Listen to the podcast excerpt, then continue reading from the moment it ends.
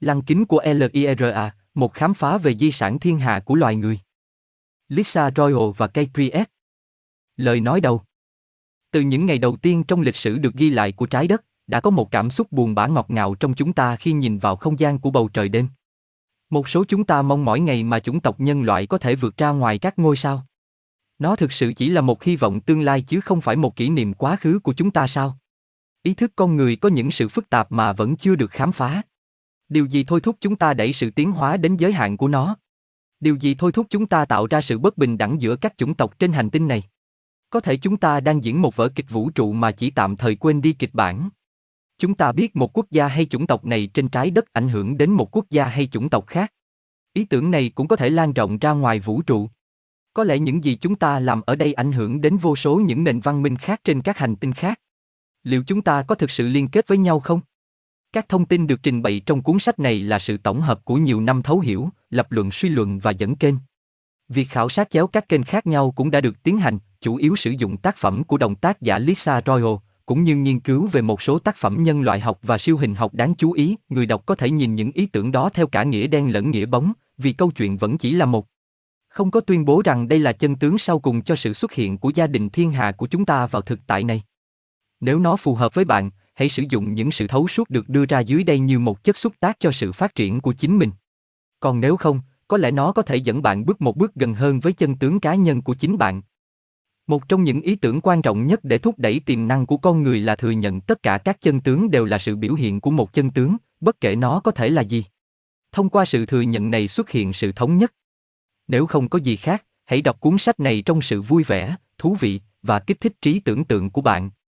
Niềm tin của bạn chắc chắn không phải là thứ bắt buộc, nhưng bạn sẵn sàng trở thành một nhà thám hiểm. Đây là một cuốn sách giới thiệu. Một bản tổng hợp thuật ngữ rộng lớn được viết ở phần cuối tài liệu cho bất kỳ thuật ngữ xa lạ nào có thể đã được sử dụng.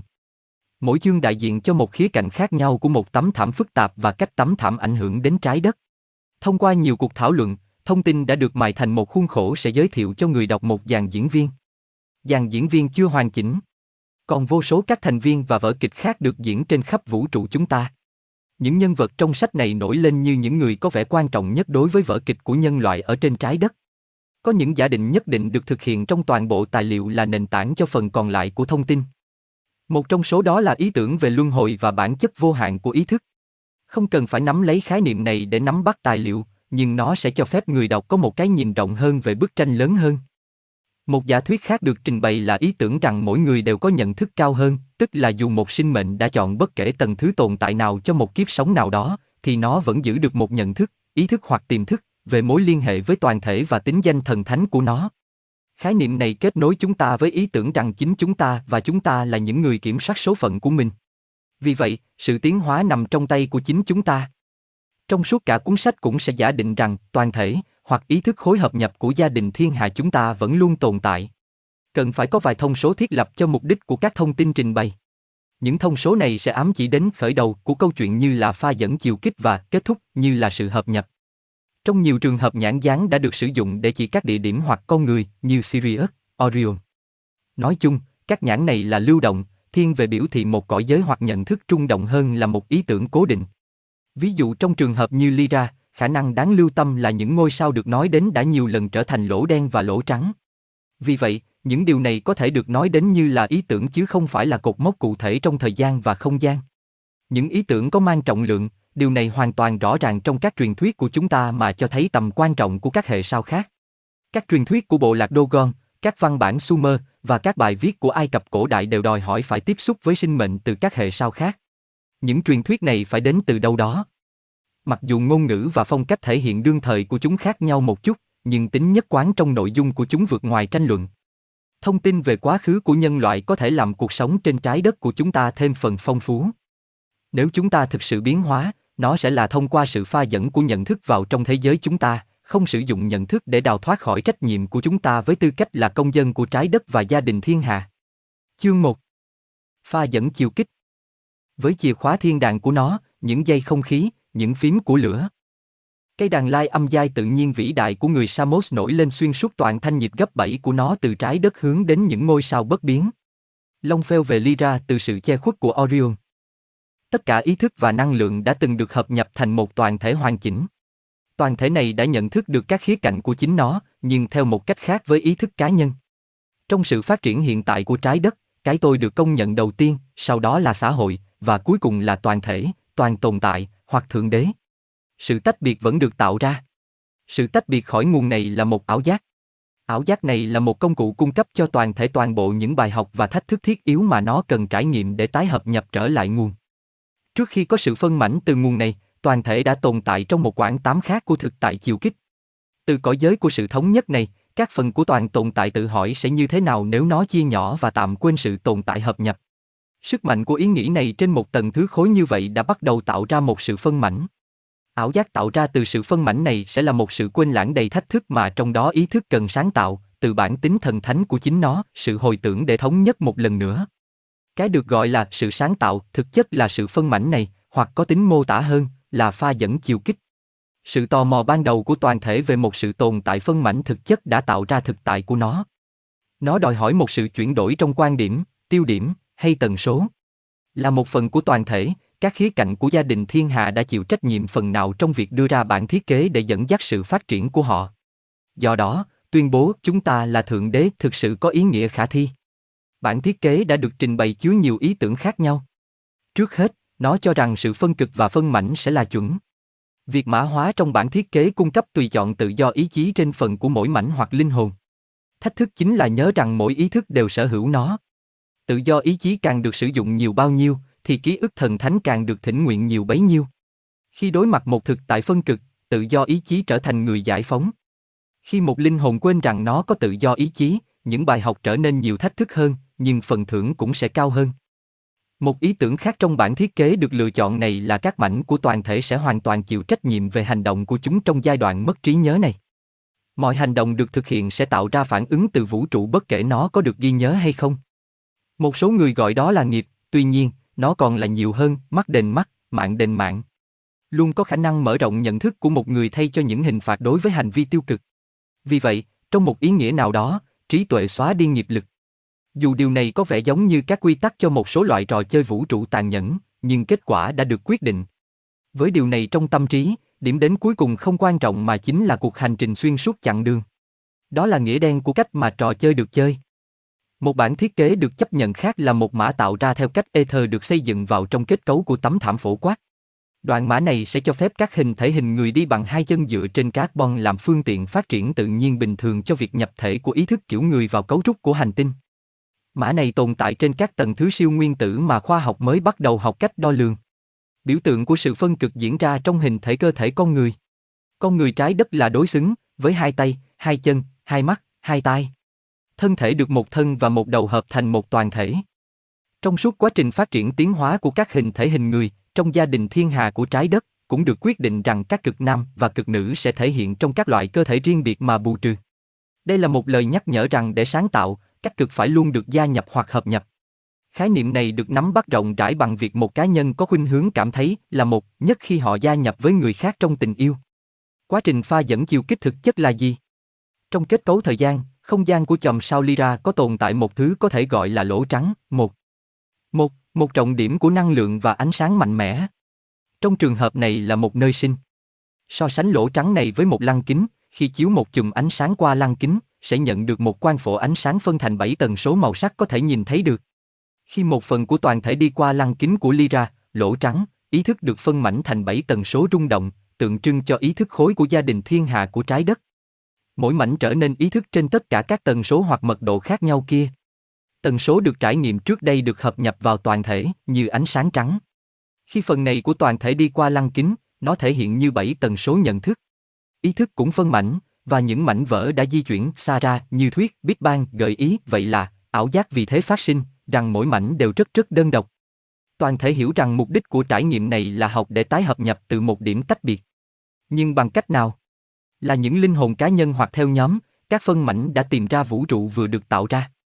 Pha dẫn chiều kích không chỉ tạo ra sự phân mảnh ý thức, mà nó còn tạo ra các ngôi sao, hành tinh, khí gas và các phân tử tạo nên thực tại vật lý. Tuy nhiên, thực tại vật lý chỉ đại diện cho một vài tần số năng lượng xuất hiện từ sự phân mảnh. Như khoa học đã phát hiện, vật chất là năng lượng được đặc hóa rung động ở một mức cụ thể. Mọi khía cạnh của vũ trụ đều được tạo thành từ năng lượng. Công nghệ trái đất vẫn chưa khám phá ra phương pháp đo lường những phần nhất định của thực tại. Nếu công nghệ có khả năng này, vô số cổng vào thời gian, không gian và chiều kích sẽ được nhìn thấy. Trong thời gian đó, bảy tầng thứ tần số mà gia đình thiên hạ của trái đất phân mảnh thành bằng cách đi qua lăng kính của Lyra sẽ được khám phá dưới đây. Từ thời điểm này, thuật ngữ mật độ sẽ được sử dụng để tham chiếu các tầng thứ tần số này. 2. 2. Xem bản thuật ngữ để biết sự khác biệt giữa mật độ và chiều kích. Mật độ 1, nhận thức như một điểm, vật chất vật lý. Tầng thứ tần số này là cơ bản nhất.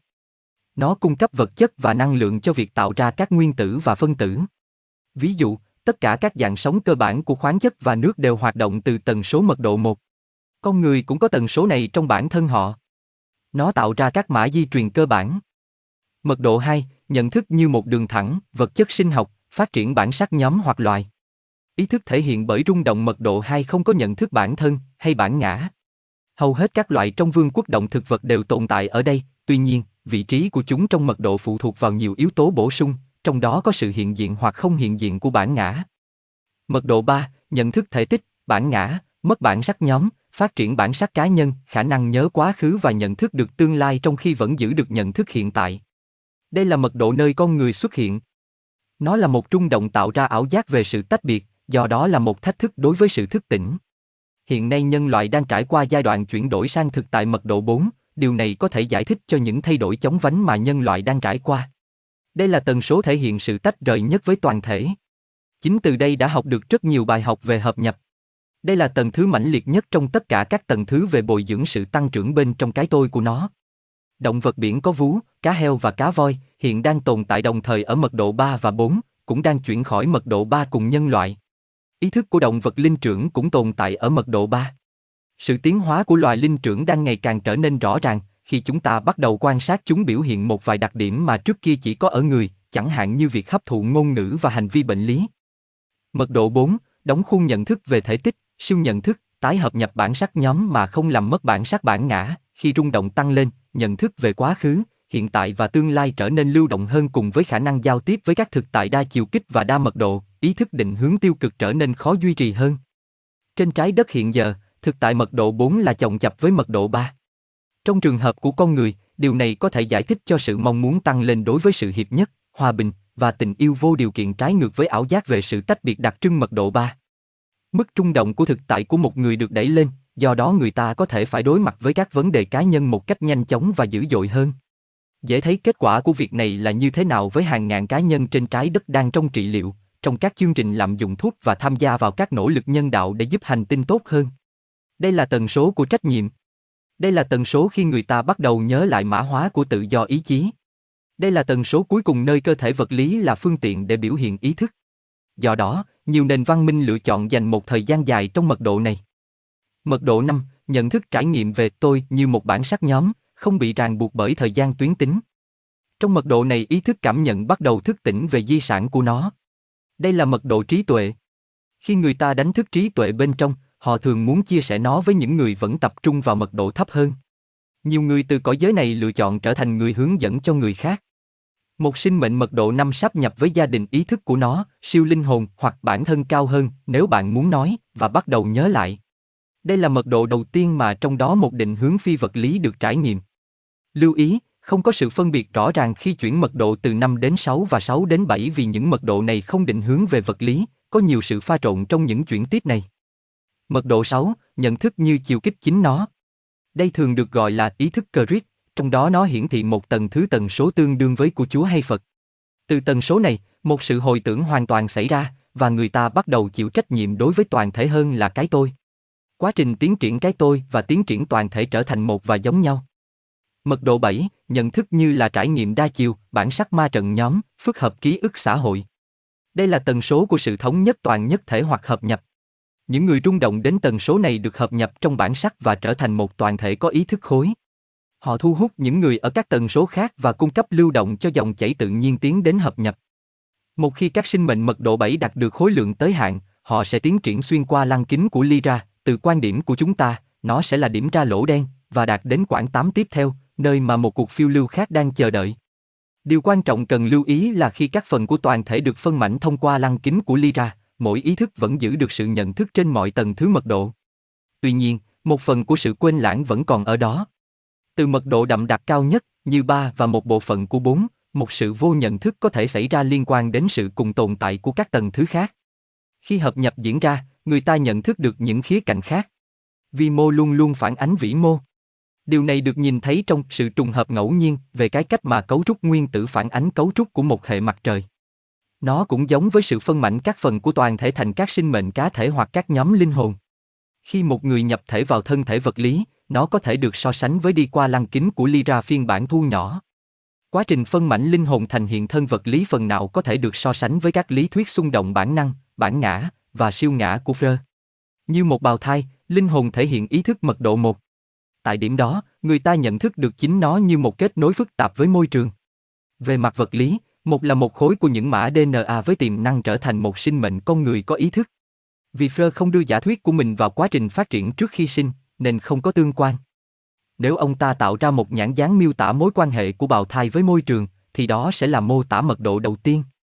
Khi đứa trẻ ở trong khoảng thời gian từ sơ sinh đến 2 tuổi, nó bắt đầu biểu lộ ý thức mật độ 2, bắt đầu nhận thức sự tách biệt giữa bản thân và môi trường, và những ham muốn của nó dần được giải phóng.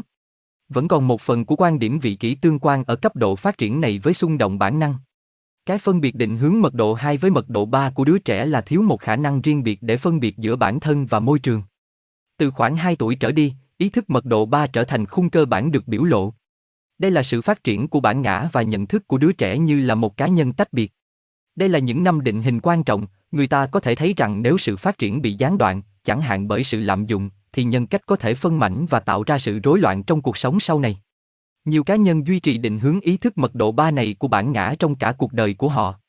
Sự phát triển của siêu ngã hay nhận thức cao hơn là một đặc tính mật độ 4 điển hình. Con người có tùy chọn để phát triển khía cạnh này của bản thân họ. Đây là sự tái hợp nhập của sự phân mảnh nhân cách, cái đã xảy ra thông qua quá trình sinh ra, cũng như hợp nhập vào tầng thứ tinh thần. Khi nhân loại bắt đầu dịch chuyển mạnh mẽ hơn vào trong ý thức mật độ 4, người ta ngờ rằng quá trình phân mảnh nhân cách này sẽ trở nên ít rõ ràng và có lẽ trẻ em sẽ bắt đầu biểu hiện các đặc tính mật độ 4 trong quá trình phát triển của chúng và duy trì trong suốt cuộc đời. Trong thời thơ ấu, người ta phải học cách thích ứng và hợp nhập vào một khuôn khổ khả thi. Nếu không thể làm được điều này, chẳng hạn như trường hợp trẻ em bị lạm dụng, rối loạn tâm lý sẽ thường được biểu hiện khi đạt đến tuổi trưởng thành. Các bệnh lý như rối loạn đa nhân cách có thể xảy ra do quá trình hợp nhập nhân cách mật độ 3 một cách tự nhiên đã không diễn ra trong thời thơ ấu. Một số nền văn minh ngoài trái đất đã học cách phát hiện và biến đổi các hạt giống rối loạn bệnh lý trong thời thơ ấu và do đó không có tỷ lệ mắc bệnh lý người lớn. Nếu hiểu rằng các mảnh cá nhân, ở cấp độ linh hồn hoặc nhân cách, dù xa đến đâu cũng không thành vấn đề và con đường trở về nhà luôn thông qua hợp nhập, thì họ sẽ không bao giờ lạc mất tầm nhìn mục tiêu. Trong trường hợp này, chúng ta có thể về nhà một lần nữa. Chương 2 Sáng tạo gia đình thiên hà Ta là ra, kẻ mà thời gian bắt đầu từ đó. Ta là trục của một bánh xe. Một ngôi sao ban ngày lơ lửng trên biển vô tận. Ta không phải vụ mùa, ta là hạt giống. Ta không phải đàn lai, ta là bài hát. Ta sẽ không khuất bóng. Cuốn sách của sự chết Ai Cập, dịch bởi Elliot. Khi đi qua lăng kính của Lyra, sự phân mảnh đầu tiên đã tạo ra một nhóm sinh mệnh có thể gọi là đấng sáng lập. Một. Một các thuật ngữ khác như người quan sát, vĩnh hằng, gương phản chiếu và người gieo hạt đã được các cá nhân khác sử dụng và đều thích hợp. Đấng sáng lập thể hiện ý thức nhóm của cái mà cuối cùng đã trở thành nhân loại. Họ có thể phóng chiếu đến một mật độ 4 rất cao, nhưng trạng thái tự nhiên của họ là phi vật lý. Khi chia tách khỏi phần của toàn thể mà đi qua lăng kính của Lyra, họ vẫn giữ lại một ký ức, ví như giấc mộng, về ý tưởng của hợp nhập và mục đích của sự phân mảnh. Chính họ là những người hòa âm cho sự tiến hóa của nhân loại. Họ đóng vai trò của nguyên mẫu cha mẹ, trong sự cân bằng phân cực nam và nữ. Các đấng sáng lập trở nên nhận thức về thiết kế được chọn khi họ phân mảnh khỏi toàn thể. Từ bản thiết kế này họ biết rằng trẻ con mang các mã hóa của cha mẹ. Vì họ đóng vai trò của cha mẹ, nên trách nhiệm của họ là ảnh hưởng đến sự phát triển của ý thức mới được tạo ra. Khi làm điều này, họ trở thành thiết kế, bắt đầu hiểu và sống nó, biết rằng điều này sẽ mã hóa những phân mảnh tương lai. Các đấng sáng lập bắt đầu hiểu các khuôn mẫu năng lượng tự nhiên của thực tế phân cực được tạo ra. Họ biết rõ rằng ý thức nhóm mới được phân mảnh này liên giao diện với các thực tại cụ thể, nghĩa là mật độ, trong ba điểm chính, một, một điểm thuần tích cực, hai, một điểm thuần tiêu cực, ba, điểm hợp nhập của cả hai. Tất cả tương tác xảy ra trong các đường nối liền mỗi điểm với nhau, và rất ít khía cạnh của ý thức tồn tại bên trong các điểm thuần tính. Nhận thức này truyền cảm hứng để họ hiểu được một mô thức thực tại phân cực, đó là một điều hứng khởi và mới mẻ đối với sự hiểu biết của họ. Mô thức, như nó xuất hiện đối với họ, được hiển thị dưới đây trong một sơ đồ 2D. Cả hai cực tiêu cực lẫn tích cực đều hướng tới hợp nhập. Khi ngẫm nghĩ về mô thức, họ bắt đầu hiểu được cơ chế làm thế nào ý thức đã phân mảnh sẽ tái hợp trở về qua lăng kính của Lyra. Mô hình tuyến tính ở trên có thể được thay đổi để mang lại mối quan hệ bộ ba của bản mẫu. Đây là minh họa. Bộ ba này đại diện cho những khả năng của quá trình hợp nhập. Các nền văn minh tự nhiên di chuyển ngẫu nhiên, theo luật của sự hỗn độn, trong bản mẫu bộ ba cho đến khi đạt đến sự cân bằng năng lượng. Nếu một nền văn minh hay ý thức lựa chọn hợp nhập, sẵn sàng phát triển từ cả hai cực, chúng sẽ tự nhiên di chuyển tới điểm hợp nhập, thúc đẩy bởi đà của cả hai cực. Điều này có thể được xem như một hình thức cho phép của sự hợp nhập. Mặt khác, khi nền văn minh hoặc cá nhân từ chối hợp nhập, bản mẫu sẽ mở rộng để phù hợp với sự phủ nhận đối cực của chúng. Bản mẫu mở rộng sẽ không được chỉ ra ở đây vào thời điểm hiện tại. Khi họ tin rằng họ đã sẵn sàng, các đấng sáng lập bắt đầu sự phân mảnh khác. Cũng giống như một phần của toàn thể đã trở nên tò mò và sáng tạo cõi giới này từ những suy nghĩ của nó, đấng sáng lập mô phỏng cha mẹ họ và dùng năng lượng suy nghĩ tạo ra sự phân mảnh của chính họ. Sự phân mảnh xảy ra xa và rộng, ý thức cá nhân đã nảy sinh từ nhận thức nhóm của các đấng sáng lập và bắt đầu khám phá vũ trụ. Bởi sự phân mảnh này, mọi sinh mệnh tồn tại trong gia đình thiên hà được trình bày ở đây đều là một phần của đấng sáng lập. Có vô số các mảnh vỡ và các hành trình khám phá. Một số mảnh vỡ này đã phát triển thành những nền văn minh đóng góp một phần trong sự phát triển của trái đất. Một số có điểm tham chiếu trong thực tại được biết đến của trái đất sẽ được khám phá trong các chương tới. Khi các đấng sáng lập phân mảnh, một số người cho phép năng lượng của họ tập hợp hóa đủ để nhập vào một thực tại vật lý. Các đấng sáng lập đã chọn những hành tinh có thể hỗ trợ sự sống hình người. Sau đó, họ nhẹ nhàng hướng dẫn những phân mảnh này thành một sự tồn tại vật lý mật độ 3 hoặc 4. Sau khi thời gian đã trôi qua, những phân mảnh trở nên quen với sự tồn tại vật lý và sự trợ giúp từ đấng sáng lập, những người vẫn tồn tại với số lượng nhỏ, trở nên ít cần thiết hơn. Khu vực được định cư đầu tiên sau sự phân mảnh của các đấng sáng lập nằm trong vùng lân cận chung quanh chòm sao Lyra. Hầu hết gia đình thiên hà có liên kết di truyền với trái đất đều có gốc rễ trong hệ sao Lyra. Chính ở đó đã xảy ra nỗ lực hợp nhập đầu tiên. Các đấng sáng lập nghĩ rằng nó sẽ dễ dàng và có thể dự đoán được, thế nhưng thay vì như vậy, dạng sống hình người trải dài theo số mũ cho đến khi một tấm thảm cực kỳ phức tạp được dệt ra. Các sợi chỉ của tấm thảm bắt đầu rối tung lên cho đến khi căn nguyên của sợi chỉ rốt cuộc chìm mất trong mê cung đầy màu sắc từ thiết kế của tấm thảm. Sau đây là các nhân vật chính được hiển thị trong tấm thảm này từ quan điểm của trái đất. LIRA, khu vực tổng thể cho sự chào đời của chủng tộc hình người. Tất cả các chủng tộc hình người trong gia đình thiên hà chúng ta đều có gốc rễ di truyền kết nối với Lyra. Đây là biểu tượng chiếc đàn lai mà bài hát của nhân loại được chơi trên đó. Vega, một ngôi sao trong chòm sao Lyra. Các hậu duệ của Lyra, Vega đã sinh ra một chủng tộc của những sinh mệnh biểu hiện đối cực với Lyra trong cả niềm tin lẫn hành động của họ. Giữa các chủng tộc Lyra và Vega thường xuyên có xung đột. Hành tinh APEX, một hành tinh trong hệ sao Lyra, là nỗ lực đầu tiên để tạo ra một xã hội hợp nhập. Sirius, một nhóm sao bộ ba, được biết đến trong thần thoại trái đất như Yogstar, sao chó. Sirius là một trong những khu vực đầu tiên được sinh mệnh từ nhóm Lyra tới định cư. Sirius thể hiện năng lượng của khuôn mẫu bộ ba và kéo dài tiến trình hợp nhập. Có một lượng lớn các loại ý thức khác nhau nhập thế vào hệ sau này. Orion, đây là chiến trường chính dành cho thử thách hợp nhập phân cực, được gieo giống từ Sirius cũng như Lyra và Vega. Có một kết nối trực tiếp với trái đất sẽ được khám phá trong các chương sau. PLEIAGES, tách ra bởi nhánh Lyra, nhóm này là kết nối di truyền chính của trái đất từ các nguồn ngoại trái đất. ARCTURUS, một nguyên mẫu hoặc lý tưởng bản thân tương lai của trái đất, Akkutruk hỗ trợ chữa trị ý thức cá nhân và hành tinh. Rung động của nó chủ yếu là mật độ 6, được gán cho vương quốc thiên thần. ZETARETICULI, nền văn minh này liên quan mật thiết với trái đất. Reticuli là nhóm cơ bản chủ mưu các cuộc bắt cóc, hoặc gọi chính xác hơn là tạm giam vì nhóm này luôn trả lại người bị bắt cóc, các chương sau sẽ nói nhiều hơn về nhóm này. Mặc dù một số nền văn minh này chồng chập lên nhau và có thể không xuất hiện một cách tuyến tính, dưới đây là một bản dịch tuyến tính so sánh sự tiến triển của các nền văn hóa khác nhau. Một khi người ta hồi phục từ cú sốc ban đầu về ý tưởng rằng người ngoài hành tinh có liên quan gì đấy đến di sản của trái đất, thì đó thực sự có vẻ là một lời giải thích hợp lý. Tại sao chủng tộc nhân loại tự tin một cách vị kỷ rằng nó một mình chịu trách nhiệm về quá khứ di truyền của trái đất? Trên trái đất, các chủng tộc đã phát hiện các chủng tộc mới và bắt đầu hợp nhập với họ. Có lẽ trước khi điều đó xảy ra, chủng tộc này chưa từng biết chủng tộc kia vẫn đang tồn tại. Mô hình này có thể đúng với vũ trụ cũng như trái đất. Cần phải tìm thấy bao nhiêu bản vẽ tàu tên lửa cổ và phi công của chúng trước khi con người có thể vượt qua những e sợ về việc khám phá quá khứ của trái đất. Câu hỏi rõ ràng nhất là, nếu người ngoài hành tinh đang ở ngoài kia, tại sao họ không đưa bản thân ra ngoài ánh sáng? Một câu trả lời có thể được tìm thấy trong cái cách tiếp cận mà con người dùng để nghiên cứu nhân chủng học trên trái đất. Các nhà khoa học không diễu hành thẳng vào văn hóa, bộ lạc nguyên thủy và vẫy máy ảnh cùng thiết bị của họ. Những kiểu đồng hóa văn hóa đó đôi khi mất nhiều thập kỷ để thực hiện.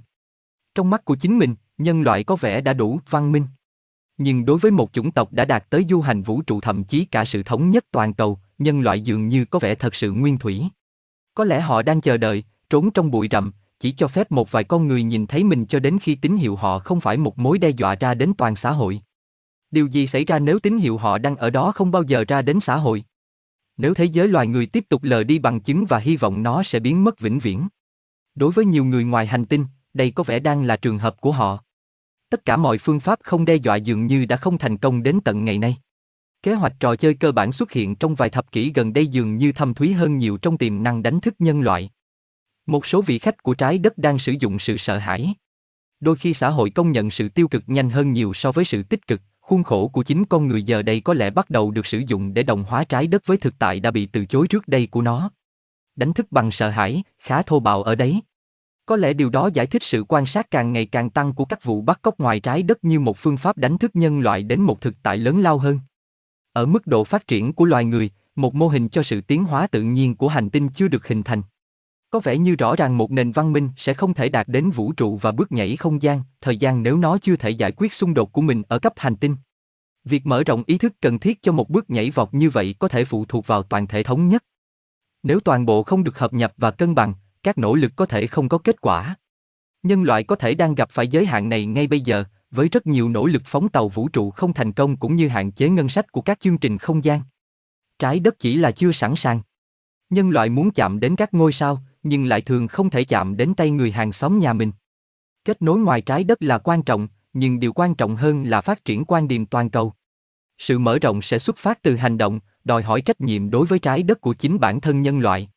Những người ngoài hành tinh sẽ không can thiệp để dọn dẹp mớ hỗn độn của loài người. Trái đất đang bước vào giai đoạn trưởng thành và đã bị đá ra khỏi tổ. Nó sẽ phục vụ nhân loại để giải phóng tình trạng nạn nhân của nó, tuyên bố quyền kế thừa thần thánh của nó và tạo ra thiên đường trên trái đất.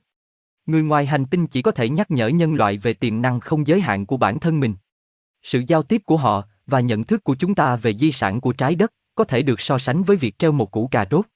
Hai, nếu chủng tộc nhân loại muốn củ cà rốt đó, có lẽ họ phải làm những điều cần phải làm để có được nó, thống nhất và hợp nhập.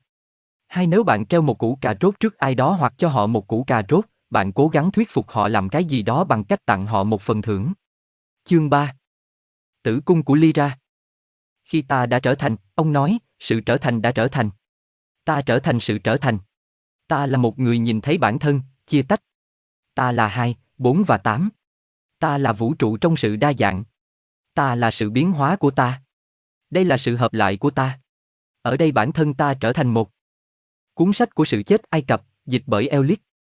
Từ quan điểm của một thực tại mà sinh mệnh vật lý có thể nhận thức được, hình thể của những đấng sáng lập có hai tay, hai chân, đầu và thân.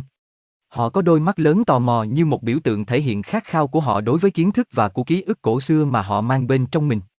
Con người vật lý sẽ thấy họ như côn trùng, rất cao và có chân dài thanh nhã. Người mật độ 3 có thể nhận thức được họ nếu họ nhập vào một phiên bản gia tốc của mật độ 4. Tương tác với họ thường có thể xảy ra ở trạng thái biến đổi. Từ trạng thái này họ xuất hiện ở trạng thái ether và như giấc mơ. Một. Một, trong biểu tượng giấc mơ, phiên bản của đấng sáng lập có thể là những nhân vật côn trùng to lớn như bọ ngựa, bọ que và thậm chí là châu chấu. Sau khi phân mảnh ý thức của họ xa hơn, các đấng sáng lập bắt đầu đặc hóa năng lượng thành vật chất. Điều này tạo ra một chủng tộc vật lý hình mẫu mà đa số ý thức hình người sẽ nhập thể vào. Trên các tầng thứ siêu nguyên tử, các mã tổ chức tồn tại tạo ra một cơ thể hình người phù hợp trong môi trường dựa trên carbon như là phương tiện nhằm thể hiện vật lý của ý thức. Đấng sáng lập đã sử dụng mã diễn ra tự nhiên này để giúp họ tạo ra các phiên bản của chính họ ở cả trạng thái vật lý và phi vật lý. Hình thể này phản ánh tượng trưng các khía cạnh của vũ trụ phân cực mà họ đã tiến nhập. Một lần nữa, nó là đại diện của ý tưởng rằng cha mẹ tạo ra con cái theo hình ảnh của chính mình. 2. 2. Ý tưởng này được phản ánh trong tác phẩm của Rupert Sederer với cộng hưởng hình thái, cho thấy có những trường đầy năng lượng tổ chức tất cả các hình thể. Những trường này có thể truyền các đặc điểm sang các khía cạnh không liên quan của cùng một loài mà không nhất thiết phải gần nhau về mặt vật lý. Đấng sáng lập là những người ông người bà tràn đầy năng lượng của chủng tộc nhân loại. Đó là mong muốn của họ để thể hiện các khía cạnh khác chiều của mình. Điều này sẽ tạo ra những hình thể gốc của sự sống, cái sẽ tạo điều kiện thuận lợi cho quá trình sáng tạo sự đa dạng bên trong thực tại mới vừa được sinh ra. Họ là vừa là nguồn vừa là hình mẫu. Khi họ xuất hiện dưới hình thể ánh sáng này thông qua việc nén năng lượng, họ nhận ra rằng tất cả sự sống một lần nữa sẽ tiến hóa trở lại thành đấng sáng lập và sau đó vào trong nguồn. Ý thức sẽ phân tán và phân mảnh, đôi khi thậm chí không còn nhận ra, nhưng nó sẽ tiến hóa trở lại nguồn một cách vật lý, cũng như một cách tinh thần, tình cảm và tâm linh. Do đó, các đấng sáng lập đã bắt đầu bước tiếp theo của quá trình phân mảnh. Hành động đầu tiên của họ là bắt đầu thực hiện các kế hoạch cần thiết để lan truyền sự sống trên toàn hệ sao Lyra. Họ biết rằng theo thời gian, các dạng sống sẽ quy vào các nền văn minh hành tinh một cách tự nhiên bởi phương pháp luật hấp dẫn. Các hành tinh trong cụm sao Lyra đã được chọn để chứa các chủng tộc mới này. Khi các hành tinh này bắt đầu phát triển sự sống linh trưởng tự nhiên, đấng sáng lập đã gieo những loài linh trưởng đang phát triển bằng năng lượng Plamid 3 lên các tầng thứ siêu nguyên tử trong cấu trúc DNA của chúng. Điều này xảy ra qua nhiều thế hệ cho đến khi các động vật linh trưởng, hình người đã sở hữu di truyền cần thiết để duy trì rung động cao hơn của ý thức mật độ 3. Bằng những biến đổi nhỏ, quá trình nhập thể đã sớm bắt đầu trên một số hành tinh. 3. Năng lượng cô đặc cao biểu hiện như ánh sáng. Các đấng sáng lập đã phân mảnh bản thân mình hơn nữa để giải phóng ý thức cần thiết nhập thể trên những hành tinh này. Khi sự phân mảnh này xảy ra, mỗi ý thức đã bị thu hút bởi một hành tinh cụ thể, nơi có rung động tương thích với mỗi mảnh. Như đã trình bày ở chương trước, khuôn mẫu cơ bản của ý thức đã phân mảnh qua lăng kính của Lyra có thể được coi là một bộ ba. Nó đại diện cho một cực, một đối cực của nó, và điểm hợp nhập. Các đấng sáng lập đã quan sát dòng năng lượng tự nhiên đang nổi lên ở các chủng loài cơ sở đang phát triển. Các nhóm hành tinh khác nhau này ban đầu là đồng nhất, chưa thể hiện rõ bất kỳ khía cạnh đơn nào của khuôn mẫu. Khi thời gian tiếp diễn và sự tương tác giữa cá nhân và nhóm tăng lên, nhiều nhóm phân cực thành các định hướng tiêu cực hoặc tích cực. 4. 4. Những định hướng tiêu cực, tích cực này không phải là những phán xét. Nó đại diện cho ý tưởng về cực, âm, dương, bình đẳng nhưng có năng lượng đối lập. Một số nhóm bắt đầu hiển thị mức độ hợp nhập khác nhau, kịch bản này được các đấng sáng lập mong chờ. Tuy nhiên, quá trình bắt đầu có một sự sống của chính nó. Khi quá trình tăng trưởng theo cấp số nhân, đấng sáng lập đã bắt đầu nhìn thấy những phản chiếu vô hạn của toàn thể, và đến một mức độ nào đó, nó trở nên choáng ngập đối với họ. Khi các nhóm này phát triển và đạt được du hành vũ trụ, họ tiếp xúc với sự phát triển của các nhóm hành tinh khác trong khu vực. Các nền văn hóa bắt đầu pha trộn và tăng trưởng. Những triết lý mới đã ra đời. Trong một khoảng thời gian, chủng tộc Lyra nhanh chóng phát triển công nghệ tiên tiến, mở rộng triết học và phát triển xã hội mạnh mẽ nhờ sự tương tác giữa các nền văn hóa hành tinh. Sau đó động lực của khuôn mẫu bắt đầu được hiển thị. Các cực bắt đầu củng cố, tạo ra sự phân cực tiếp tục theo cấp số nhân của chính chúng. Các cực tiêu cực bắt đầu phân chia và biểu hiện cực tiêu cực, cực tích cực riêng của chúng. Cực tích cực cũng giống như vậy. Tính nữ thể hiện tính nam của nó, và tính nam thể hiện tính nữ của nó. Các cực phát triển như virus bên trong nền văn minh nở rộ trước đây. Thiết lập đơn giản của những tấm gương mà các đấng sáng lập từng tạo ra đã vỡ thành vô hạn mảnh vỡ. Họ mất liên lạc trực tiếp với nhiều cửa sổ di truyền, sinh mệnh vật lý mà họ đã tạo ra. Những sinh mệnh vật lý bây giờ đã có được sự sống của riêng mình, dù các chương trình ban đầu tiếp tục là một nhân tố cơ bản ảnh hưởng đến sự phát triển của họ. Nhóm đầu tiên phát triển như một chủng loài đặc biệt Filiran chính là nền văn minh Vega. 5. 5. Vega là ngôi sao alpha, sáng nhất, trong chòm sao Lyra. Họ đã hình thành một triết lý và định hướng tâm linh rất đặc biệt rồi bắt đầu cô lập bản thân khỏi các chủng tộc Lyra. Họ ban đầu là một nền văn minh định hướng tiêu cực, được coi là cực tiêu cực, cực âm của Lyra bởi họ đã chấp nhận một triết lý phục vụ bản thân, thu lại. Bản thân Lyra có thể được coi là cực tích cực, cực dương, vì tất cả các nền văn minh khác đều được sinh ra từ nó, mở rộng. Khi thời gian trôi qua, sự cọ sát đã tăng lên giữa người dân chủng tộc Lyra và các nền văn minh Vega. Cả hai nhóm đều không tiến triển trên con đường hợp nhập. Cả hai đều mang trong mình xung đột đối cực. Cả hai nhóm đều đúng hoặc sai, họ đều phát triển những ý tưởng giống nhau, chỉ là từ những góc độ khác nhau. Họ chẳng qua không hiểu được cái cách cân bằng năng lượng của mình. Sự phân cực tiếp tục phát triển theo cấp số nhân khi họ vật lộn với mối quan hệ giữa nền văn minh của mình và đối phương. Một nền văn minh thứ ba bắt đầu nổi lên từ các chủng tộc Lyra. Bởi vì hành tinh này là đỉnh, Apex, của một tam giác tượng trưng cho sự hợp nhập, biểu hiện cả cực tiêu cực lẫn cực tích cực, nó có thể được gọi là hành tinh Apex trong giai đoạn phát triển này. Sau đó, Nó trở thành một mảnh phức tạp hơn nhiều của trò ghép hình thiên hà này. Hành tinh Apec bắt đầu nền văn minh của nó bằng cách hấp thụ các đặc tính từ cả hai cực Lyra và Vega. Về di truyền, họ là một hỗn hợp. Trong chủng tộc của họ, sự đa dạng thậm chí còn lan rộng hơn cả trên trái đất hiện tại của chúng ta. Có những người da đen và da trắng, những người hòa bình và những kẻ chinh phục, nghệ sĩ, nhạc sĩ và binh sĩ. Ngay cả khi so sánh với chủng tộc trái đất của chúng ta thì họ cũng không chung sống hòa bình với nhau một chút nào.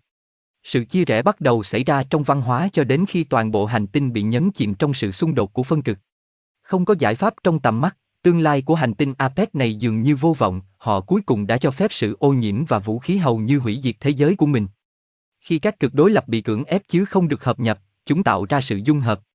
Sự dung hợp này thể hiện trên thế giới APEC như một cuộc chiến hạt nhân. Một số nhỏ dân cư tự bảo vệ mình dưới lòng đất, nhưng phần còn lại đã chết vì bản thân hợp nhập bất khả thi. Những gì xảy ra trên thang chia hành tinh là khá thú vị. Từ một điểm quan sát trong vũ trụ, hành tinh này dường như đã tự hủy diệt chính nó, nhưng từ quan điểm của những người sống sót dưới lòng đất, họ đã sống sót rất nhiều. Kết quả của những vụ nổ hạt nhân chính là hành tinh của họ rốt cuộc bị đẩy vào một chiều kích biến đổi. Sau thảm họa, phóng xạ trên thế giới của họ vẫn còn khá cao, buộc họ phải ở lại dưới lòng đất.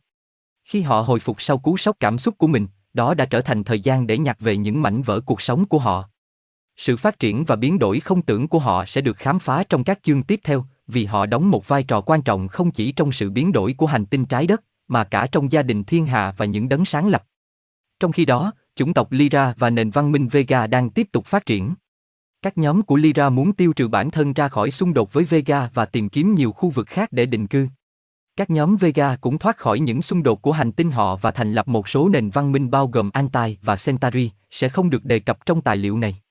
Những đường rõ ràng của truy nguyên lịch sử di truyền và triết lý đã trôi qua. Nhân loại đang lan rộng chóng vánh, mang theo hạt giống của trải nghiệm và sự phân cực. Mục đích luôn được chôn sâu trong linh hồn của mỗi sinh mệnh và khẽ thúc cùi chỏ họ tiến tới. Mục đích là, và vẫn là, hợp nhập. Rõ ràng khởi đầu của lối vào tiến vào phân cực bởi đấng sáng lập là không dễ dàng. Họ đã tạo ra một phương trình mà họ mong đợi sẽ kết thúc theo tính toán của mình. Nhưng cũng như tân khoa học hỗn độn, sự chuyển động của năng lượng giữa ba nền văn minh, Lyra, Vega và Apec trở nên không thể đoán trước được đối với đấng sáng lập. Cả gia đình thiên hà chỉ có thể chờ đợi và quan sát, biết rằng trong sự hỗn độn đó có một trật tự, trật tự thần thánh. Những bài học đầu tiên này đã in sâu vào ký ức ether của loài người như một lời nhắc nhở về tất cả những gì nó có và có thể trở thành. Nhân loại không bao giờ đơn độc trong cuộc đấu tranh này. Những đấng sáng lập vẫn đợi chờ trong im lặng. Họ không chỉ tồn tại ngoài kia, mà còn bên trong linh hồn nhân loại như nguyên mẫu cơ bản nhất của nó. Chu kỳ của sự sống và tồn tại chỉ là một vòng tròn, đầu và cuối là một. Khi nhân loại cảm thấy tiếng gọi của tiến hóa, đó là đấng sáng lập thì thầm xuyên qua khoảng không thời gian và chiều kích. Họ là một phần của nhân loại đang nói với chính mình. Có lẽ đã đến lúc lắng nghe. Chương 4 Nhân tố Sirius Rực sáng như tinh tú xuất hiện ở thời điểm vụ mùa, tỏa sáng giữa quần sao chủ trong bóng tối màn đêm, ngôi sao được người đời gọi là Sirius. Sáng nhất trong tất cả chính là nó, nhưng cho một điềm giữ vốn dĩ của mình, mà mang tới thật nhiều lên những kẻ không may. Trường ca Iliad, anh ta đến điểm tô trong vạn sắc dồi dào. Dịch bởi M. Martin, 1907. Cõi giới của Sirius là một trong những nơi đầu tiên mà ý thức tò mò đi qua lăng kính của Lyra và phân mảnh từ đấng sáng lập khám phá. Sirius đại diện cho một biểu tượng rất quan trọng đối với toàn bộ gia đình thiên hà, bộ ba. Dù chưa được hầu hết các nhà thiên văn chứng minh một cách khoa học, nhưng Sirius là một nhóm sao ba. Một. Một, một số nhà thiên văn học, như Van Genbos và Vincent tại Đại Thiên văn Union vào những năm 1920, và gần đây hơn là J. Loterburn, giả thuyết rằng Sirius thực sự là một nhóm sao ba, nhưng không có dữ liệu khả thi nào được phát hiện để xác nhận tuyên bố đó. Một cách biểu tượng, đây tượng trưng cho khuôn mẫu, hai cực ở đáy của tam giác và sự kết hợp của hai cực tại đỉnh. Nó phản ánh nền tảng cơ bản của mong muốn một lần nữa thống nhất thông qua sự hợp nhập phân cực của gia đình thiên hà. Sau sự pha dẫn, nhiều ý thức lựa chọn duy trì phi vật lý đã thu hút bản thân vào cõi giới của Sirius. Ở đây, họ bắt đầu đặt nền tảng vật lý cũng như phi vật lý cho vai trò quan trọng mà Sirius đã đóng trong vở kịch đang phô bày. Họ trở thành một số kỹ sư ether và di truyền sớm nhất đi theo bước chân của đấng sáng lập. Dự kiến được những gì sẽ xảy ra, những người Sirius phi vật lý này bắt đầu hình thành nên một thế giới mật độ 3, thông qua biến đổi năng lượng thành vật chất, để cuối cùng có thể hỗ trợ sự sống vật lý. Họ cũng tạo ra cõi giới tập trung rung động nhiều hơn cho những ý thức lựa chọn tồn tại trong trạng thái phi vật lý ở đó. Như vậy, bởi khả năng tạo ra các cõi giới phù hợp với mọi biểu hiện ý thức, họ được biết đến như là những trưởng lão của Sirius. Trong suốt những xung đột giữa Lyra và Vega, các đại diện từ cả hai phân cực đã cư ngụ trong cõi giới Sirius với mong muốn hợp nhập ở đó. Trưởng lão của Sirius đã chuẩn bị cho một dòng chảy của cả năng lượng tích cực lẫn tiêu cực. Họ tương đối nhận thức được cái kịch bản cần phải xảy ra. Những người Vega lựa chọn sống trong cõi giới Sirius đã quyết định nhập thể vật lý trong một thực tại mật độ 3. Về phương diện văn hóa, họ phân cực cao vào nam tính, và triết lý của họ là một sự cai trị, cái đang trở nên khó khăn hơn trong việc duy trì mật độ 4. Họ cảm thấy họ phải làm chủ hoàn cảnh và kiểm soát sự phát triển của họ. Theo họ, điều này sẽ cho phép họ trở thành một bậc thầy, master của cõi giới họ, và từ điểm đó sự tiến hóa của họ sẽ tiến triển với tốc độ cao. Từ mong muốn này, người Vega bắt đầu lên kế hoạch cho việc định cư trên một hành tinh quay quanh một trong những mặt trời của Sirius. Nếu họ duy trì định hướng triết lý của mình về sự cai trị, sự phân cực tự nhiên vốn có trong triết lý này chỉ có thể được duy trì trong một sự tồn tại mật độ 3. Họ tập trung chặt chẽ vào vật lý, tạo ra một bức màn ảo giác và quên lãng thậm chí còn dày đặc hơn cả cái trên trái đất hiện nay. Họ đã rất chắc chắn về khả năng của mình, và vì vậy không ý thức được cạm bẫy của sự chia tách mật độ 3, họ sốt sắng bắt đầu thúc đẩy tiến trình tiến hóa của các loại giống như linh trưởng đang phát triển trên thế giới mà họ đã chọn. Ngay khi DNA của các loại bản địa phù hợp với mong muốn của mình, họ bắt đầu nhập thể. Hầu như ngay lập tức, những người Sirius mới này đã mất đi liên hệ ký ức với Vega. Cái màn quá dày đặc. Mong muốn tạo ra sự lãng quên của họ quá mức mạnh mẽ đến nỗi họ không nhớ gì về nguồn gốc của mình. Họ không mơ. Họ không thiền. Họ không theo đuổi hoạt động sáng tạo, họ chỉ duy trì cơ cấu cai trị của mình. Khi sự sốt sắng của họ chuyển thành thực tại vật lý, nó đã tạo ra một nền văn hóa được thúc đẩy bởi mong muốn cai trị, cai trị lẫn nhau và cai trị vũ trụ xung quanh họ. Khi hành tinh Sirius tiêu cực này phát triển, một nhóm từ Lyra đã quyết định mạo hiểm tiến vào hệ sao Sirius. Những sinh mệnh này lựa chọn ở trong các cõi giới phi vật lý. Định hướng của họ được phân cực theo lý tưởng phục vụ cho người khác. Họ đặc biệt quan tâm đến việc chữa lành vật lý cho những ai đang đau đớn. Sự kết hợp của những người Sirius tiêu cực, những người đã từ chối cái tôi tâm linh của mình, và những người Sirius phi vật lý tích cực có nguồn gốc từ Lyra, những người cảm thấy chữa lành cho tất cả những ai đang đau đớn chính là nhiệm vụ của mình, đã tạo ra một xung động căng thẳng vang vọng xuyên suốt hệ sao Sirius và hơn thế nữa. Trường Thiên đã bắt đầu. Những người tích cực bắt đầu dội bom những người tiêu cực bằng tình yêu và năng lượng chữa lành ở các tầng thứ tiềm thức và vô thức, điều này khiến những người tiêu cực bị đau tâm lý bởi tiêu điểm của họ đã được thiết lập chặt chẽ. Những người tiêu cực càng kháng cự bao nhiêu, những người tích cực càng gửi đến năng lượng chữa lành bấy nhiêu. Sự cọ sát xảy ra từ tương tác này rất khó chịu đối với tất cả mọi ý thức trong hệ sao Sirius. Các trưởng lão của Sirius cuối cùng đã can thiệp. Xung đột được quyết định sẽ một lần nữa chuyển sang địa phương khác.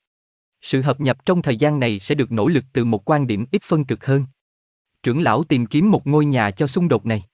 Họ không mất nhiều thời gian để khám phá các tính chất điện từ của một khu vực được gọi là Orion. Vậy là huyền thoại đã bắt đầu như thế, Sirius, sao chó, dẫn đường cho thợ săn Orion. Khi các xung đột ban đầu đã được loại khỏi hệ sao Sirius, nền văn minh vật lý vẫn còn tiếp tục duy trì. Họ tự cắt mình ra khỏi tinh thần ngay cả thời điểm chết, sự đầu thai lập tức vào hệ thống đã xảy ra trở lại, cách xa họ khỏi bất kỳ hình thức tồn tại phi vật lý nào.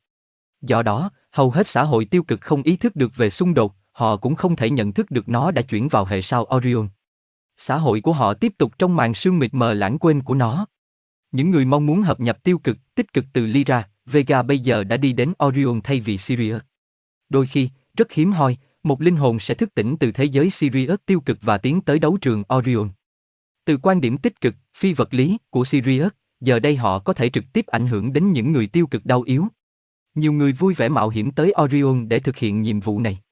Những người khác lựa chọn ở trong cõi giới Sirius, tập trung các khả năng trị liệu của họ hướng tới các mục tiêu khác. Những người tích cực khác từ Lyra tham gia vào tranh đấu Orion. Lịch sử thiên hạ đã được chào đời. Bởi mong muốn tạo điều kiện chữa trị vật lý, họ chọn phụng sự cho vật lý thay vì nhập thế của người Sirius tích cực, họ đã liên minh với năng lượng của Akutruk. Akutruk được định hướng theo ý tưởng chữa trị tình cảm. Họ cùng nhau hình thành ma trận Sirius, Akutruk. Ma trận này tìm thấy đường vào gần như trên mọi hành tinh vật lý trong gia đình thiên hà như một năng lượng toàn diện đại diện cho việc chữa lành của thân thể, tâm trí và tinh thần. Hành tinh trái đất đã đến biết ma trận Sirius, Akutruk dưới nhiều hình thức. Đó là một năng lượng nguyên mẫu được sử dụng bởi một cá nhân hay một xã hội cho nhiều mục đích. Nó có tính dẻo và có thể được định hình thành bất kỳ định nghĩa thích hợp nào. Bất kể ở hình dạng nào, nó cũng phụng sự tận tình cho vật lý. Ma trận Sirius, Akutruk nhắc nhở các phân mảnh về kết nối của họ với toàn thể và các khả năng tự nhiên của họ để tự chữa lành. Dù chỉ là một tỷ lệ phần trăm nho nhỏ, nhưng một nhóm Sirius tích cực cũng quyết định nhập thể vào vật lý. Tuy thế họ đã từ chối hình thể hình người để lấy một hình thể đại diện cho bản chất của họ nhiều hơn, hình thể này là động vật biển có vú. Cá heo và cá voi đại diện cho phiên bản của năng lượng Sirius trên một thế giới vật lý phân cực. Trong biểu tượng nguyên mẫu, nước đại diện cho tiềm thức. Động vật biển có vú âm thầm ở đó trong các đại dương của trái đất và trong biển tiềm thức của con người. Họ vẫn như một lời nhắc nhở về tiềm năng hợp nhập của nhân loại. Trong tất cả các năng lượng mà là một phần của gia đình thiên hà trực hệ, năng lượng Sirius được sử dụng rộng rãi nhất trên trái đất này. Cái tên Sirius có nghĩa là người tỏa sáng hay kẻ bùng cháy, cũng được gọi là sao chó và sao ninh. Có lẽ vì nó là ngôi sao sáng nhất và gần thứ hai có thể nhìn thấy từ trái đất, cách 8,7 năm ánh sáng, nhiều nền văn hóa cổ đại đã nhận ra tầm quan trọng của năng lượng Sirius, nhất là người Ai Cập. Đôi khi, ý thức của Sirius có thể lựa chọn đặc hóa tần số của nó để con người mật độ 3 có thể nhìn thấy. Trong suốt nhiều triều đại Ai Cập, trường hợp người Sirius thăm viếng trong lớp những vị thần của họ như Isis, Osiris và Anubis khá là phổ biến. Những phục trang này khiến người Ai Cập dễ dàng tôn vinh sự hiện diện của họ hơn, và thường các cuộc viếng thăm này đã kích hoạt ký ức về những ngày xa xưa khi các vị thần bước đi công khai trên trái đất. Những người Sirius này đã cho người Ai Cập, cũng như các nền văn hóa trái đất khác, thông tin thiên văn và y học tiên tiến. Đến tận ngày nay, các học giả vẫn đang đặt câu hỏi về nguồn gốc của thông tin này. Cách nửa vòng trái đất, nền văn hóa Maya có mối liên hệ độc đáo riêng với Sirius. Họ đã được truyền cho các thao tác y học tiên tiến và thông tin thiên văn thiên hà mà hiện nay các học giả hiện đại vẫn chưa khám phá. Những thứ của họ thiên về quan hệ cá nhân với Sirius nhiều hơn. Theo một nghĩa nào đó, những người Maya này là du khách từ cõi giới Sirius, nhập thế ở đây trên trái đất, những người muốn trải nghiệm vật lý từ một điểm thuận lợi gần hơn. Mối quan hệ giữa hai bên thân mật đến nỗi các Sirius thực sự chia sẻ với người Maya công nghệ chuyển hóa, từ vật lý sang năng lượng, ý thức thuần khiết. Khi các bài học của họ đã được hoàn thành, chủng tộc người Maya biến mất, chuyển đổi, bỏ lại phía sau một con đường để nhân loại đi theo. Những người Sirius đã để lại nhiều học lưu giữ thời gian, hai, và những câu đố ghép hình cho các thế hệ tương lai khám phá. Hai hộp lưu trữ thời gian có nghĩa là một cái hộp đựng những vật dụng hoặc thông tin do con người cố tình lưu lại trong thời điểm hiện tại để về sau người đời sau có thể mở ra dùng. Một trong những câu đố này là hộp sọ pha lê. Hộp sọ pha lê có thể đại diện cho bản chất vô hạn của con người và ý thức. Nhìn vào độ sâu của nó, người ta có thể cảm nhận được quá khứ và tương lai. Nhân loại vẫn chưa học được cách phiên dịch các dữ liệu và cảm xúc đã được kích hoạt khi người ta chăm chú vào khoảng không của nó. Có lẽ một ngày nào đó thông tin được mã hóa trong hộp sọ có thể thắp lên tia lửa ký ức bên trong nhân loại, như người Sirius đã có thể dự tính. Họ là một trong những nhóm chính đã để lại các manh mối về quá khứ của trái đất dưới nhiều hình thức. Điều quan trọng cần lưu ý chính là, người Sirius không có nghĩa là nói đến một nhóm người ngoài hành tinh, mà là như một ý thức nhóm thể hiện bản thân nó cả về vật lý lẫn phi vật lý. Họ đã là một lực lượng hướng dẫn cho nền văn minh phát triển trên trái đất. Họ là một trong những nhân vật chính trong việc tạo ra loài người trên trái đất, như sẽ được khám phá ở các chương sau. Trở lại với hành tinh Sirius tiêu cực, trái đất có một phiên bản tương tự về triết lý của nó. Thao tác được gọi là ma thuật đen, tà thuật hay nghệ thuật bóng tối bắt nguồn từ triết lý của các Sirius tiêu cực. Trong văn hóa Ai Cập, sự thờ phụng có tổ chức của lực lượng tiêu cực đã diễn ra trong các đền thờ bởi những tư tế của xe. Triết lý này bác bỏ ý tưởng tái gập vào trong kết cấu tổng hợp. Những người thực hành triết lý này coi mình là độc nhất, tách biệt và vị kỷ. Ảo tưởng mà họ tạo ra là một sự vô trách nhiệm đối với hành động của họ. Thường phải tốn rất nhiều bài học và đôi khi là nhiều kiếp sống để nhận ra rằng hành động và niềm tin của họ tạo ra thực tại chính xác mà họ đang cố gắng thoát ra từ đó. Trong phiên bản này, một biểu hiện khác của ảnh hưởng Sirius trên trái đất từ một góc nhìn hơi tiêu cực chính là Illumina 3. 3. Illumina không chỉ bao gồm người Sirius. Các nhóm khác, như Orion, cũng là một phần của cấu trúc Illumina. Illumina là một nhóm người ngoài hành tinh vật lý và phi vật lý định hướng tiêu cực, thậm chí cả một số người định hướng tích cực, đã đến trái đất như những sinh mệnh vật lý trong suốt khởi thủy. Những sinh mệnh này cuối cùng cảm thấy họ không nhận được sự công nhận hoặc quyền lực mà họ nghĩ họ xứng đáng có. 4. 4. Những sinh mệnh này chỉ đại diện cho một tỷ lệ nhỏ của ý thức Sirius. Kể từ khởi thủy trái đất, hành tinh đã phát triển một số mối quan hệ tích cực mạnh mẽ với những sinh mệnh Sirius, những người đã từng là những người ủng hộ chính của nhân loại. Nhiều trong số những ý thức ngoài hành tinh giao tiếp với nhân loại buổi đầu đã cho phép các năng lượng hoặc lịch sử của họ phát triển và trở thành nguyên mẫu để hỗ trợ trái đất. Ý tưởng kiểm soát là bản sắc của họ. Nếu họ không thể kiểm soát được người khác, họ cảm thấy như thể họ không tồn tại và họ sợ hãi về sự không tồn tại. Động lực này đã khiến họ cố can thiệp vào sự phát triển của trái đất ngay từ khởi đầu. Như một con côn trùng phiền nhiễu, họ là phiền phức nhưng hiếm khi gây ra vấn đề nghiêm trọng. Chỉ những cá nhân không có ý thức về sức mạnh của mình mới có mặt trong những cấu trúc quyền lực bắt nguồn từ nỗi sợ đối với sự bất lực ở trên trái đất. Họ không thể là một ảnh hưởng nếu người ta không cho phép họ làm như vậy. Tất cả đều quay trở lại vấn đề tuyên bố sức mạnh của chính một người. Một ý tưởng cuối cùng về các biểu hiện đương đại của năng lượng Sirius liên quan đến sự xuất hiện của những người ngoài hành tinh đe dọa như đã thấy trong văn học UFO.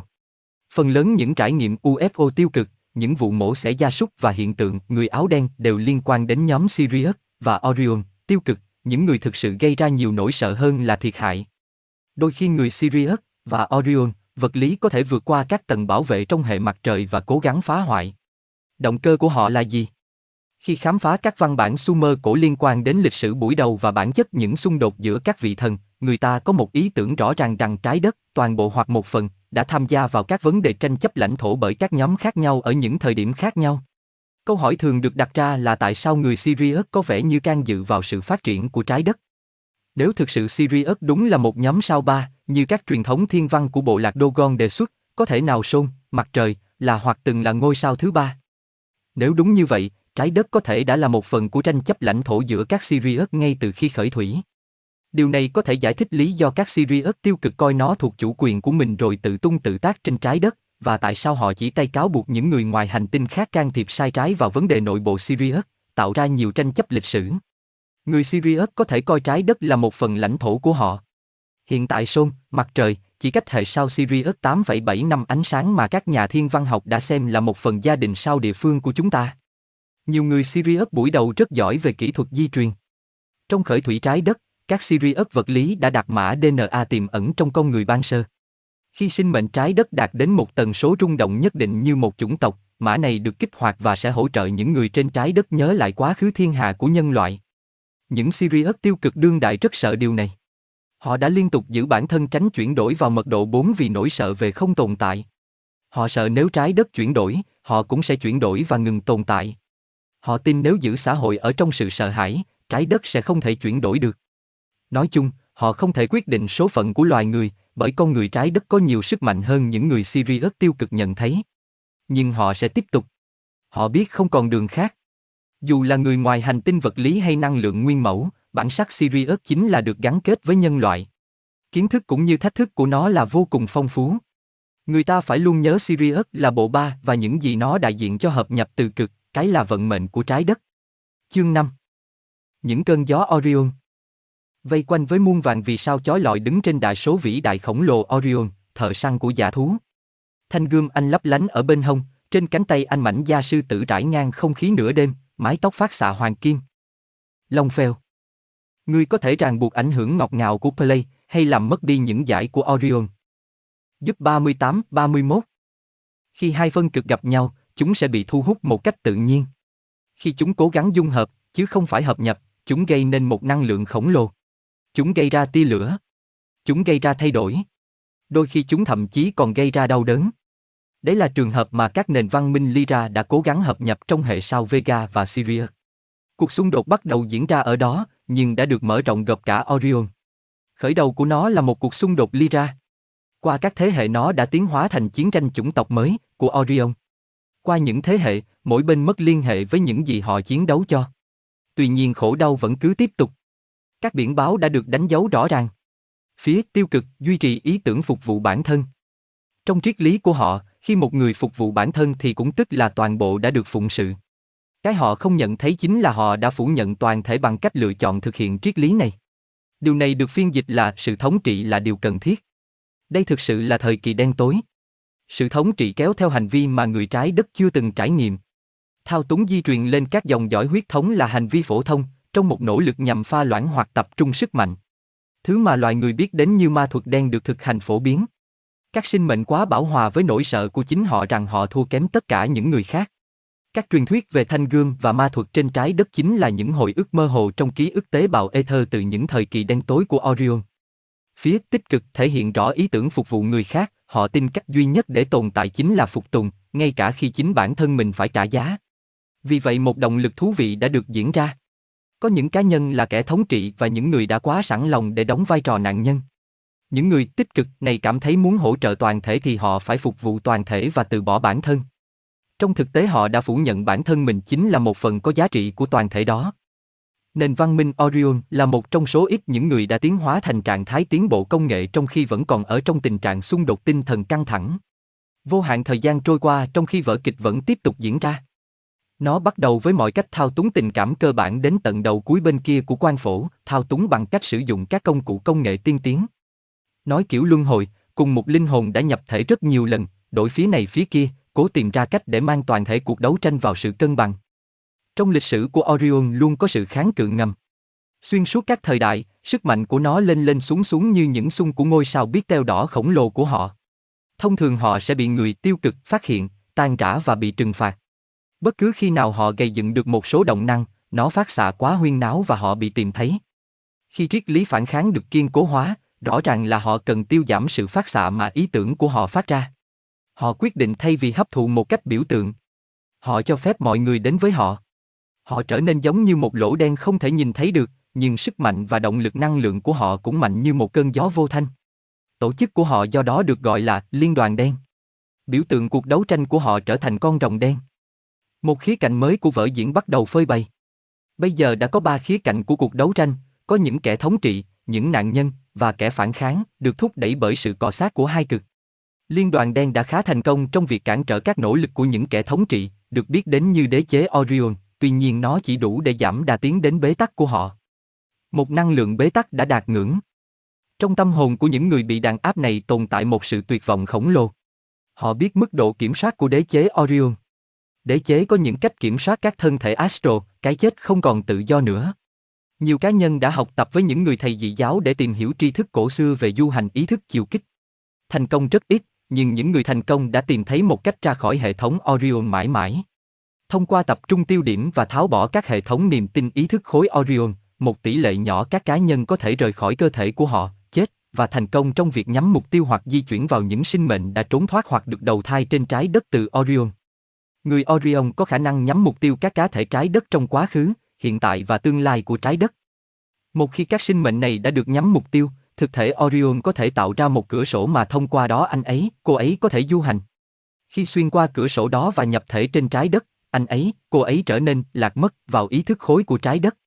Đây là một cơ chế an toàn, nếu họ không biết nhận dạng của mình, họ sẽ không thể bị đế chế Orion bám đuổi. Những người đào thoát sau đó đã nhập vào chu kỳ đầu thai của trái đất và dường như tiếp tục diễn vở kịch Orion một cách vô thức bên trong khuôn mẫu linh hồn của họ. Đôi khi họ có thể đã bị đại diện đế chế Orion truy đuổi tức khắc qua cửa sổ, nhưng thường thì những đại diện đế chế này cũng bị bắt lại vào ý thức khối của trái đất và phải bước vào chu kỳ đầu thai, khi nhập thế họ mang theo mong muốn Orion cũ của mình đối với kiểm soát. Khi sự tuyệt vọng tăng lên, liên đoàn đen thậm chí còn khó khăn hơn trong việc làm ra quyết định chiến đấu. Họ có những người hai mang. Các báo cáo lén lút từ những người cung cấp thông tin đã dẫn đến một nỗ lực phản kháng mạnh mẽ hơn. Họ bắt đầu sử dụng các chiến thuật mượn từ kẻ thống trị. Tất cả những điều này được thực hiện nhân danh tự do. Họ rốt cuộc đã học được rằng tự do là thứ không dễ nắm bắt, và cuộc xung đột gia tăng.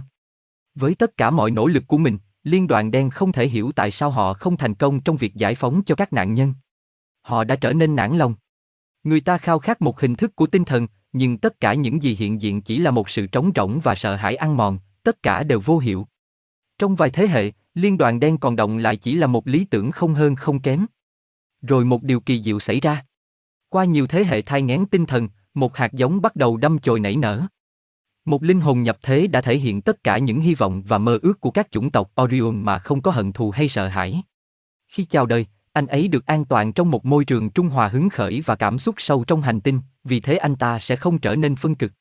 Khi trưởng thành, anh ta bắt đầu dậy. Những gì anh ấy dạy bắt đầu tỏa một ánh sáng mới lên cuộc đấu tranh.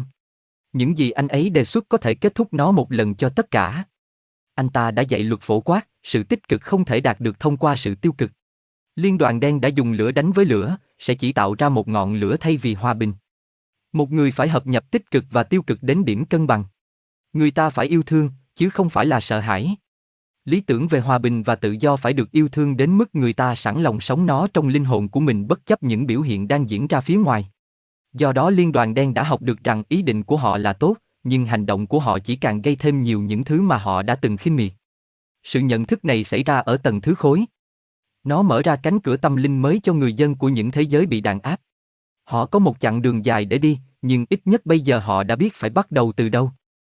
Một khi động lực bắt đầu được hiểu từ những tầng thứ cao hơn, người ta quyết định rằng họ sẽ chuyển đổi năng lượng này bằng cách chuyển khỏi thiên hạ và bắt đầu sự tươi mới. Từ những tầng thứ cao hơn này, họ kêu gọi các đấng sáng lập giúp họ chọn một thế giới. Mối quan tâm cơ bản chính là đảm bảo rằng tất cả các công cụ được cung cấp trên thế giới mới này cho những sinh mệnh mạo hiểm bắt đầu sự chuyển đổi của năng lượng Orion. Tự do ý chí, lựa chọn là công cụ chính, cũng như một mã DNA tiềm ẩn sẽ kích hoạt mong muốn bảo tồn xã hội nếu họ có khả năng tự hủy diệt. Thế giới được chọn chính là trái đất. Những đấng sáng lập sau đó bắt đầu thu hút các nhóm vật lý khác nhau vào để thực hiện khởi thủy trái đất. Xem chương 9. Xuyên suốt lịch sử nhân loại, trái đất đã thể hiện vở diễn Orion trong một nỗ lực nhằm cân bằng sự phân cực. Sự sụp đổ của Atlantis, đế chế La Mã, và các cuộc chiến tranh tôn giáo đang diễn ra đều là những ví dụ về các khuôn mẫu ký ức từ Orion đang nổi lên để được làm sạch. Trong suốt tất cả các vở diễn này, chủng tộc nhân loại đã sống sót và giữ sự áp bức hoàn toàn ở một ngưỡng an toàn. Nhân loại tiếp tục phát huy cùng một động lực, nạn nhân, thủ phạm và kẻ phản kháng. Tuy nhiên, thời gian này ánh sáng đang bắt đầu lan rộng và thậm chí cả những người phản kháng cũng đang bắt đầu sớm học về việc không thể dùng lửa đánh lửa. Nền văn minh Orion đương đại tồn tại trong cùng thời gian liên tục như trái đất hiện nay, đã chữa lành xung đột của nó. Bởi vì trái đất vẫn đang diễn xuất quá khứ của Orion trong một nỗ lực để cân bằng nó cho chính nó, nên sự tiếp xúc chính mà con người nhận được từ Orion bị đánh giá là tiêu cực. Hiện tượng người áo đen cũng như một số biểu hiện của cấu trúc Illumina đang diễn xuất nhu cầu kiểm soát của Orion trong quá khứ. Người áo đen, Men in Black, có vài nguồn gốc. Một số là hóa thân nhân loại từ Orion và hoặc năng lượng Sirius định hướng tiêu cực, số khác là người Orion quá khứ xác thực, những người đã du hành tới trong thời gian trái đất ngày nay, vượt thời gian đến tương lai, bao gồm các đại diện của đế chế đã bị bắt lại trong ý thức khối của trái đất khi họ truy đuổi người Orion đào thoát. Họ nhận thấy trái đất là mối đe dọa. Từ quan điểm của họ, khi nhân loại thức tỉnh và tự giải phóng bản thân, các sinh mệnh Orion bị áp bức sẽ được thu hút đến đây tìm kiếm tự do. Họ muốn giữ những cửa sổ cơ hội này đóng lại đối với các nạn nhân của Orion, giữ trái đất thiếu tự chủ và ở trong sự kiểm soát hoàn toàn. Người áo đen chỉ là một biểu hiện của ý tưởng này, nói chung nó được diễn trên trái đất theo một cách tinh tế hơn nhiều. Những cá nhân mà mang theo các khuôn mẫu áp bức từ Orion đã hành động từ ký ức linh hồn của họ và không nhất thiết phải ý thức được mong muốn kiểm soát tuyệt đối của mình.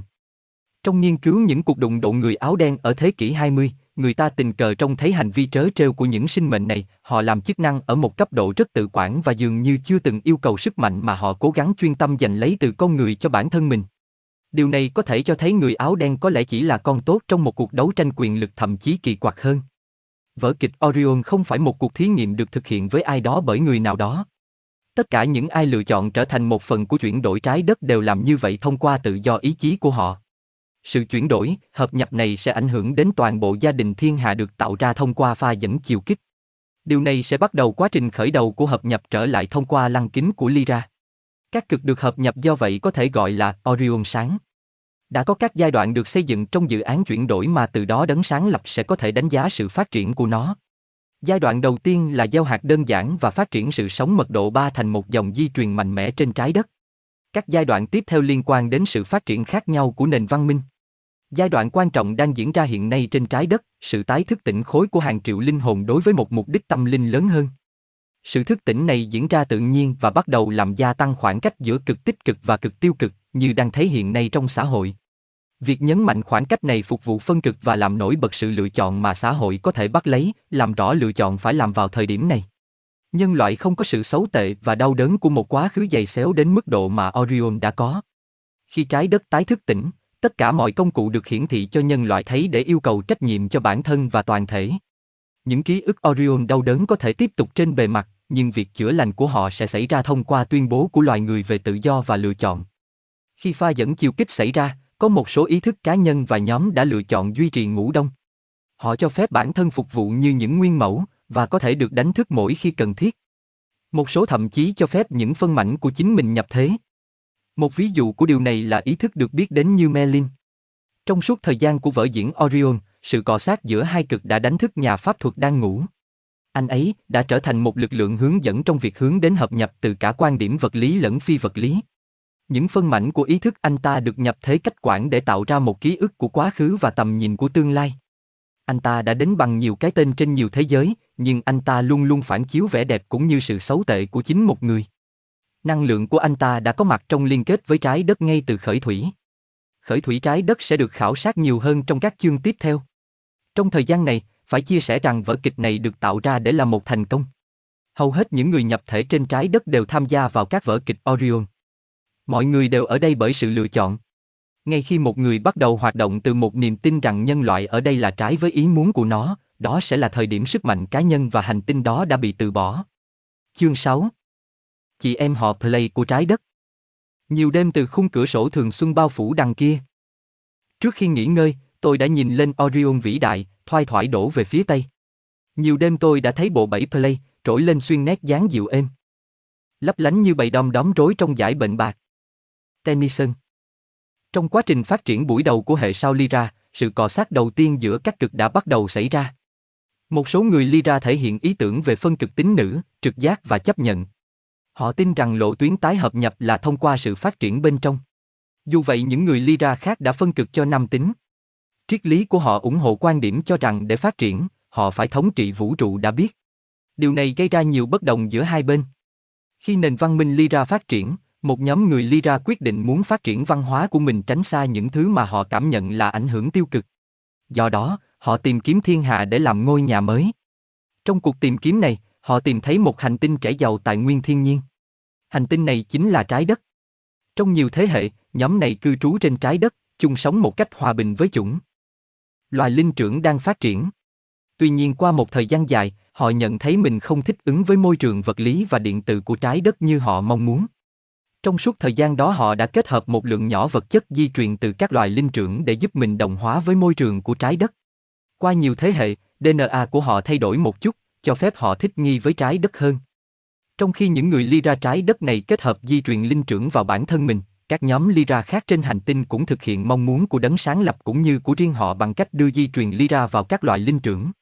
Sự xuất hiện của những người Lyra này đã tiếp nhiên liệu cho xung đột mà người trái đất Lyra đã trốn thoát ban đầu, do đó họ lựa chọn tìm một hệ hành tinh khác để định cư. Mong muốn xây dựng một nền văn hóa mới nơi họ có thể được cô lập khỏi các xung đột cũ bắt nguồn từ quá khứ của mình, họ khám phá ra một khu vực rộng rãi trước khi quyết định chọn một cùng sao xanh trẻ mở được gọi là Play, một một, các nhóm phụ cũng trú trên các hệ sao khác trong khu vực lân cận thiên hà của trái đất. Khi hệ sao Play bắt đầu được người trái đất ly ra định cư, nó đã được dự định là một chủng tộc rất cân bằng độc lập. Điều này phản ánh trong việc họ lựa chọn một cùng sao mới ổn định. Hơn bất cứ cái gì khác, họ muốn tạo ra một nền văn hóa dựa trên hòa hợp, sự thật và tình yêu vô điều kiện. Một khi kế hoạch định cư đã được biết đến, những người gốc Lyra mong muốn một ngôi nhà mới cũng quyết định định cư ở các khu vực khác của cùng sao Play. 2. Hai, hiển nhiên, chúng ta chỉ thấy 7 ngôi sao trong hệ sao Play. Từ quan điểm của Play, có hàng trăm ngôi sao có hành tinh có sự sống, không nhìn thấy từ trái đất, tạo nên các địa giới Play. Những người Play buổi đầu, người trái đất Lyra trước đây, sở hữu các kỹ năng trực giác phát triển cao, cũng như khát khao tạo ra một lối sống cộng đồng. Toàn thể cũng quan trọng như bản thân. Mong muốn này thậm chí đã đưa các thế hệ sinh mệnh trưởng thành và tạo ra bản sắc của riêng họ tách biệt khỏi gốc rễ Lyra. Trong nhiều thế hệ, họ đã phát triển văn hóa mới có tính triết học và tiến bộ công nghệ với tốc độ hoàn hảo cho sự phát triển của mình. Mặc dù có nhiều giai đoạn xung đột, nhưng nền tảng văn hóa mà những người Play mới tạo ra vẫn ổn định trong hàng ngàn năm. Qua nhiều thế hệ, người Play theo định hướng cộng đồng bắt đầu ủng hộ hòa bình và yên bình nhiều đến mức họ học được cách vô hiệu hóa tất cả mọi hình thức tiêu cực. Ở sâu hơn và sâu hơn, họ nhấn chìm các khuynh hướng hình người tự nhiên của họ, cho đến lúc một sự trống rỗng khổng lồ xuất hiện bên trong họ. Không có xung đột, giải quyết, hay học tập. Một giọng nói thét lên từ bên trong. Có một phần của họ muốn được nghe thấy. Từ nỗi tuyệt vọng này, họ liên lạc với các tổ tiên Lyra.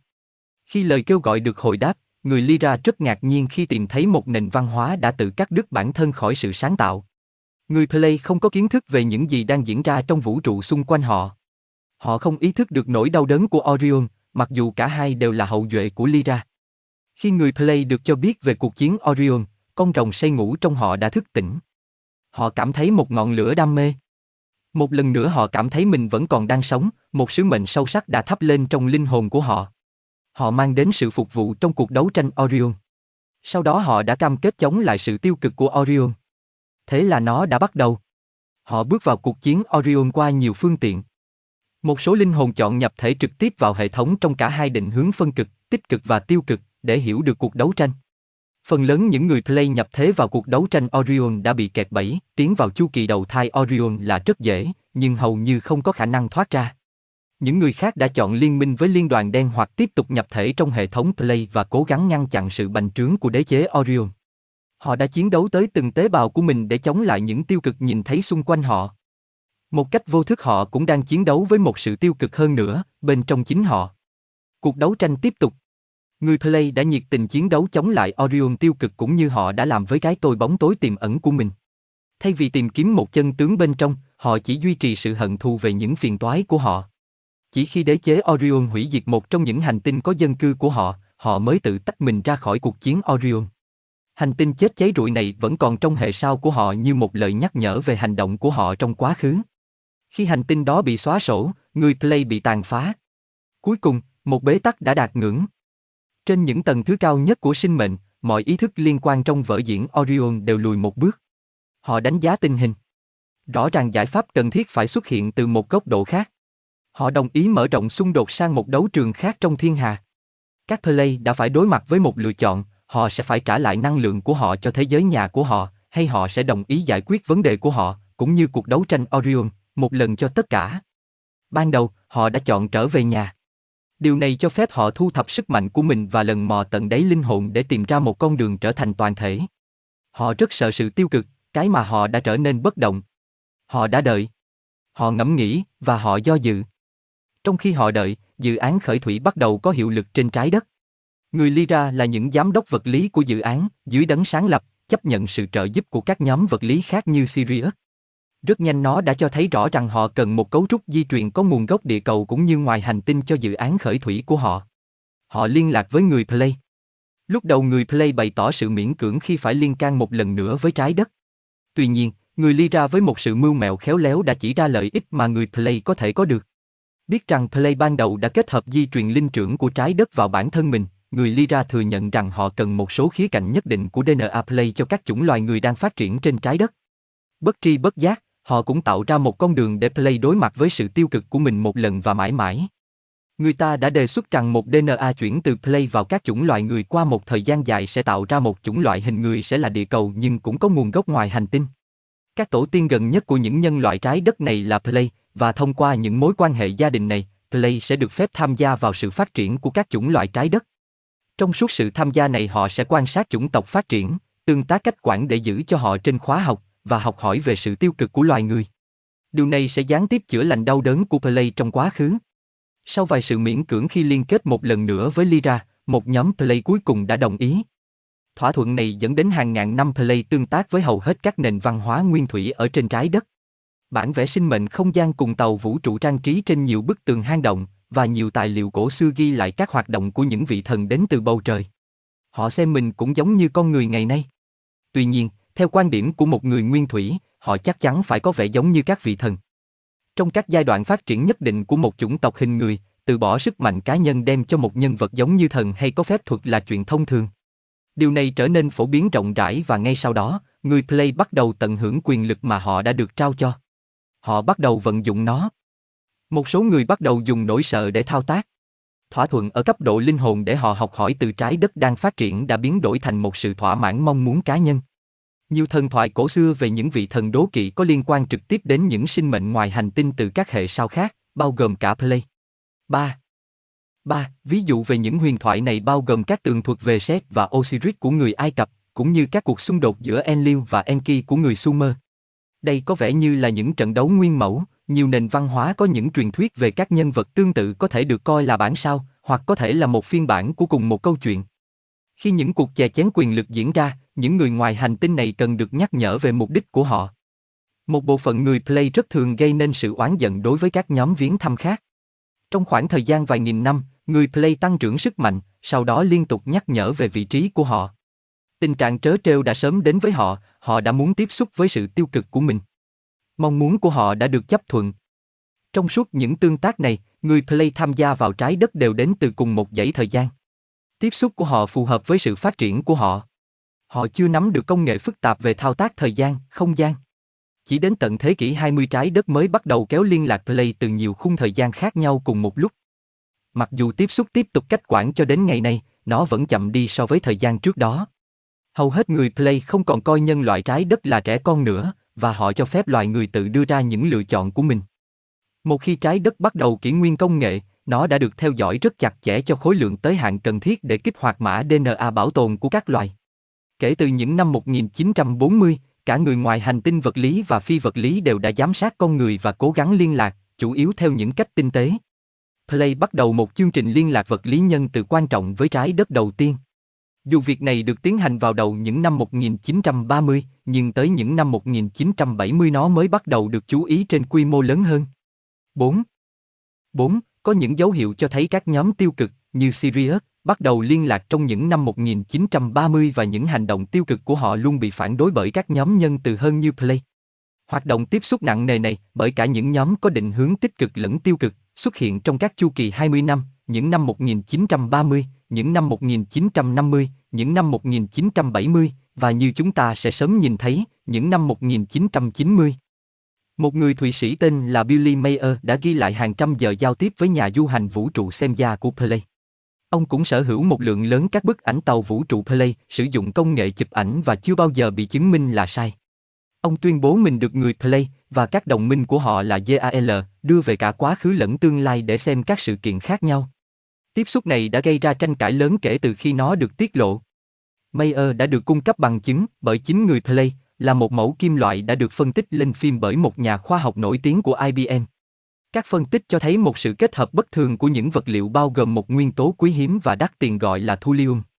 Ngoài ra, khi phân tích thêm, mẫu vật dường như thể hiện các tính chất của kim loại lẫn tinh thể. Mẫu kim loại này sau đó đã biến mất, nhưng phim phân tích vẫn còn. Trong cộng đồng nghiên cứu UFO, trường hợp này là một ví dụ kinh điển về việc vứt đi cả vàng lẫn cám. Bởi vì quá dễ dàng, nó được xem là lừa lọc. Khi Mayer cố gắng xây dựng các mô hình tàu vũ trụ Play để xem hình ảnh có thể bị làm giả hay không, các mô hình đã bị tìm thấy, và toàn bộ vụ này được dán nhãn là trò bịp. Những lời dạy của Xem Gia và các cộng sự của cô hiện đã bắt đầu được biết đến rộng rãi hơn. Họ dạy những sự thật về tinh thần cũng như đưa ra một phần lịch sử của chủng tộc Play. Một số lời dạy cảnh báo về thảm họa tự nhiên và nhân tạo liên kết với một thời đại mới sắp tới. Có vẻ như những sinh mệnh Play này đã tới từ một định hướng trong lịch sử của họ, nơi mà cảnh báo loài người về thảm họa sắp đến là một phần của triết lý liên hệ của họ. Mặc dù những lời dạy này có thể áp dụng khi chúng được đưa ra, nhưng người ta có thể đặt câu hỏi chúng liên quan thế nào đến ý thức khối ngày nay. Có những dấu hiệu cho thấy ý thức khối của trái đất đã làm một sự chuyển đổi từ một tương lai thảm họa sang một sự có trách nhiệm hơn trong giai đoạn 1980-1982. Vì những giáo lý của Play được đưa ra trước khi sự chuyển đổi được thực hiện, có lẽ chúng là tượng trưng cho một ý tưởng cũ. Nhưng điều đó không nhất thiết có nghĩa là chúng vô giá trị, đây có nghĩa là có lẽ sẽ có một viễn cảnh khác đến với nhân loại thay thế, một cái phản ánh những lựa chọn và thay đổi nhân loại đã được thực hiện gần đây trên tầng thứ của ý thức khối. Tiếp xúc Play đến với chúng ta hiện nay, cả dưới hình thức vật lý lẫn tinh thần, có thể là tiếng dội từ một giọng nói khác. Một số người tuyên bố là hậu duệ tương lai của người Play mà Mayer nói. Những người Play này nói chuyện cởi mở về quá khứ khó khăn của họ và lý do họ cảm thấy cần dùng các chiến thuật xác định để ứng phó với trái đất. Họ thừa nhận họ có động cơ riêng khi liên lạc, và cảm ơn hành tinh này vì tất cả những gì họ đã học được. Họ đang giúp đỡ xã hội làm sáng tỏ những hình thức tiếp xúc khác mà bản thân họ không trực tiếp tham gia, như những trải nghiệm bắt cóc tiêu cực. Họ đang chân thành giúp đỡ nhân loại bằng mọi cách có thể, cho phép hành tinh đạt được một quan điểm toàn cầu cũng như thiên hà. Play có những lý do cụ thể cho sự ngập ngừng trong tương tác hiện tại của họ với trái đất. Trong hàng ngàn năm họ đã bước vào, hoặc để bảo vệ chúng ta khỏi nguy hiểm, hoặc kiểm soát chúng ta như những đứa trẻ để tốt cho chính chúng ta. Và nhóm phụ thậm chí đã thao túng nhân loại cho các mục đích riêng của họ. Đây là nguồn hổ thẹn lớn đối với họ. Bây giờ họ nhận ra rằng nhân loại phải tự lựa chọn và họ phải tin tưởng vào khả năng làm điều đó của nhân loại. Họ đã tạo ra nghiệp quả thông qua sự can thiệp của mình. Đối với sự tăng trưởng của chính họ, chu kỳ này bắt buộc phải được phóng thích. Tư tưởng duy trì khuôn mẫu can thiệp trên trái đất chính là ý tưởng đáng sợ nhất mà một người play phải đối mặt. Tiếp xúc play với trái đất liệu có tiếp tục trong tương lai không? Vì họ tương tự với trái đất nhất về phương diện vật lý, ở hình thể mật độ 4, ý tưởng họ trở thành những người đầu tiên bước đi trên hành tinh này mà không phải cải trang có vẻ như thích hợp. Tuy nhiên, họ nhấn mạnh rằng nhiều nhân loại có lẽ muốn gặp người chị em họ của mình ở trên bầu trời hơn, và họ sẽ không bắt đầu một chương trình tiếp xúc cởi mở cho đến khi nhân loại có thể ôm lấy những người anh em ruột đang ở trên đường phố của chính mình. Đó là trách nhiệm của hành tinh này. Nhân loại là những người làm chủ. Liệu cuối cùng chúng ta có sẵn sàng buông bỏ nỗi sợ về việc nhận ra di sản của mình và chấp nhận những cánh tay dang rộng của họ không? Chương 7 Cửa ngõ Akutruk Quả thật, khi một người rời khỏi thế giới này, anh ta bay theo chiều gió. Nó mở ra cho anh giống như cái lỗ của bánh xe ngựa. Thông qua nó anh ta gắn kết cao hơn. Anh ấy đi đến mặt trời. Nó mở ra cho anh ấy như cái lỗ của trống. Anh ấy đi đến mặt trăng, anh ấy đi đến thế giới mà không có nỗi buồn. Brihadaranyaka Upanishad Khi đi qua lăng kính của Lyra, đã có một số sinh mệnh quyết định duy trì ở trong hình thể phi vật lý. Một cách đầy yêu thương, những sinh mệnh này lựa chọn tồn tại phục vụ cho những thực tại đậm đặc hơn, chẳng hạn như trái đất mật độ 3. Họ nhận thấy trên thế giới vật lý đang phát triển, sự sống tăng trưởng có thể cần sự trợ giúp từ các cõi giới khác. Sự trợ giúp này có thể đến dưới dạng nguyên mẫu, thiên thần, người hướng dẫn và nguồn cảm hứng vô hình. Những sinh mệnh này bị hấp dẫn vào khu vực của một ngôi sao, Akutruk. Trong quá trình hấp dẫn ban đầu, trường sao trong vùng Akutruk hơi khác với hiện tại, nhưng năng lượng của khu vực vẫn không thay đổi. Có một cửa ngõ hoặc giao lộ trong tấm vải của thời gian và không gian tại khu vực tổng quát của Akutruk. Những sinh mệnh đó sớm nhận ra rằng cửa ngõ này đã băng qua theo chiều hầu hết các khu vực khác được cư trú từ pha dẫn chiều kích. Sau đó họ bắt đầu hiểu được mục đích của mình, hỗ trợ ý thức từ nhiều tầng thứ của nhận thức. Mục đích của Akutruk là đa diện. Một ý tưởng là họ phục vụ chủng tộc hình người như là một lý tưởng. Họ đại diện cho bản thân tương lai của một cá nhân hay xã hội. Năng lượng của họ, theo bản chất của nó, là một nam châm mà hấp thụ tiềm năng tích cực và hợp nhập từ rất sâu của sinh mệnh. Họ phản chiếu trái đất nơi nó đang tiến hóa tới. Một khi con người tiến hóa thành phi vật lý, mục tiêu lý tưởng là đạt được một ý thức tương tự như ý thức khối của Akutruk. Họ tự nhận mình là một ma trận nhóm, cam kết với lý tưởng về sự tiến hóa của ý thức. Rất thường xuyên, sinh mệnh Akutruk sẽ hiển hiện như thiên thần đối với con người. Người ta biết rằng một trong những mục đích của thiên thần là để phụng sự nhân loại. Trong một ý nghĩa rất thực tế, người Akutruk có một sự cống hiến cho chủng tộc hình người. Họ lựa chọn để học về vật lý thông qua các sinh mệnh vật lý. Họ là ether trong tự nhiên. Năng lượng của họ có thể được cảm nhận như một sự hiện diện, sự trỗi dậy của sáng tạo hay tình yêu vô điều kiện. Họ sẽ hiển hiện theo hệ thống niềm tin của người mà họ đang tương tác. Đối với tôn giáo truyền thống hơn, đó sẽ là thiên thần. Đối với một số người tìm kiếm hiện đại hơn, có thể là người ngoài hành tinh hoặc bản thân tương lai. Dù bằng cách nào thì kết quả cũng giống như nhau, một tương tác với một sinh mệnh thực sự yêu thương dành cho phụng sự vật lý và do đó là toàn thể.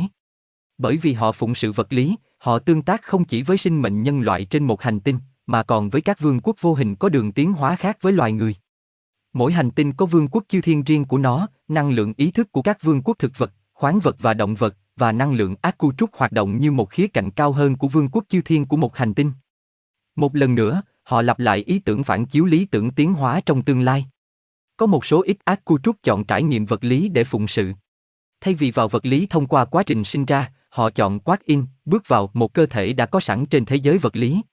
Họ không có nhu cầu hay nghiệp lực nếu muốn nói để tiến vào thông qua quá trình nhập thế. Bằng các thỏa thuận khác nhau giữa những linh hồn, một giao dịch được thành lập. Linh hồn của một người đau khổ về tình cảm sẽ bước vào cõi giới của ác cu trúc để chữa lành và người ác cu trúc tò mò sẽ tạm thời hóa thân trên một hành tinh. Một. Một, đây không phải là sự xuất hiện thông thường. Nhiều người tuyên bố là Quát In đã trải qua một quá trình phổ biến hơn có thể được gọi là bệnh hồn. Quá trình này là đưa vào một tần số năng lượng cao hơn của chính linh hồn đó, chứ không phải là một sự hoán đổi của ý thức. Nó có thể bị hiểu nhầm là lối vào của một ý thức mới, trong khi nó là một bước tiến và hợp nhập của ý thức ban đầu. Các dịch vụ chính mà Akutruk cung cấp cho các sinh mệnh vật lý là sự chữa lành tình cảm. Akutruk thiên về một cõi giới hơn là một nơi thực tế, và trong cõi giới của Akutruk, những linh hồn trái đất có những cái chết, hoặc cuộc sống, chấn thương được chữa lành và phục hưng.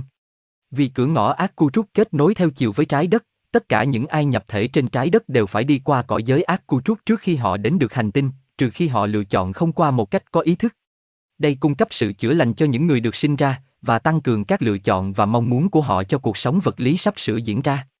Cửa ngõ Akutruk chuẩn bị cho ý thức phi vật lý về sự tập trung cao độ của vật lý và do đó là tính dục. Từ quan điểm Akutruk của nhận thức, vật lý và tính dục là cùng một biểu hiện. Năng lượng Akutruk đặc biệt giỏi ở các hình thức chữa lành tính dục khác nhau, chẳng hạn như trong trường hợp lạm dụng tình dục thời thơ ấu hoặc khi trưởng thành. Các nguồn năng lượng chữa trị của Akutruk đều bình đẳng dưỡng nuôi cho kẻ bị ngược đãi lẫn kẻ ngược đãi, vì cả hai đều đau đớn rất nhiều. Việc sử dụng ma trận chữa trị Sirius, Akutruk có thể khá mạnh trong những trường hợp như vậy. Loài động vật biển có vú, đặc biệt là cá heo, có thể đại diện cho ma trận Sirius, Akutruk đối với những người đau đớn, vì cá heo khá tính dục và yêu thương vô điều kiện trong sự biểu hiện của chúng, chúng có thể phục vụ như một biểu hiện vật lý của ma trận chữa trị Sirius, Akutruk. Ma trận này hoàn toàn không đe dọa, cung cấp khả năng chữa bệnh tinh tế ở mức độ rất sâu. Khi chết, ý thức con người đi qua cõi giới ác cu trúc. Ở đó họ được dưỡng nuôi và chăm sóc cho đến khi họ thức tỉnh với thực tại lớn hơn của họ.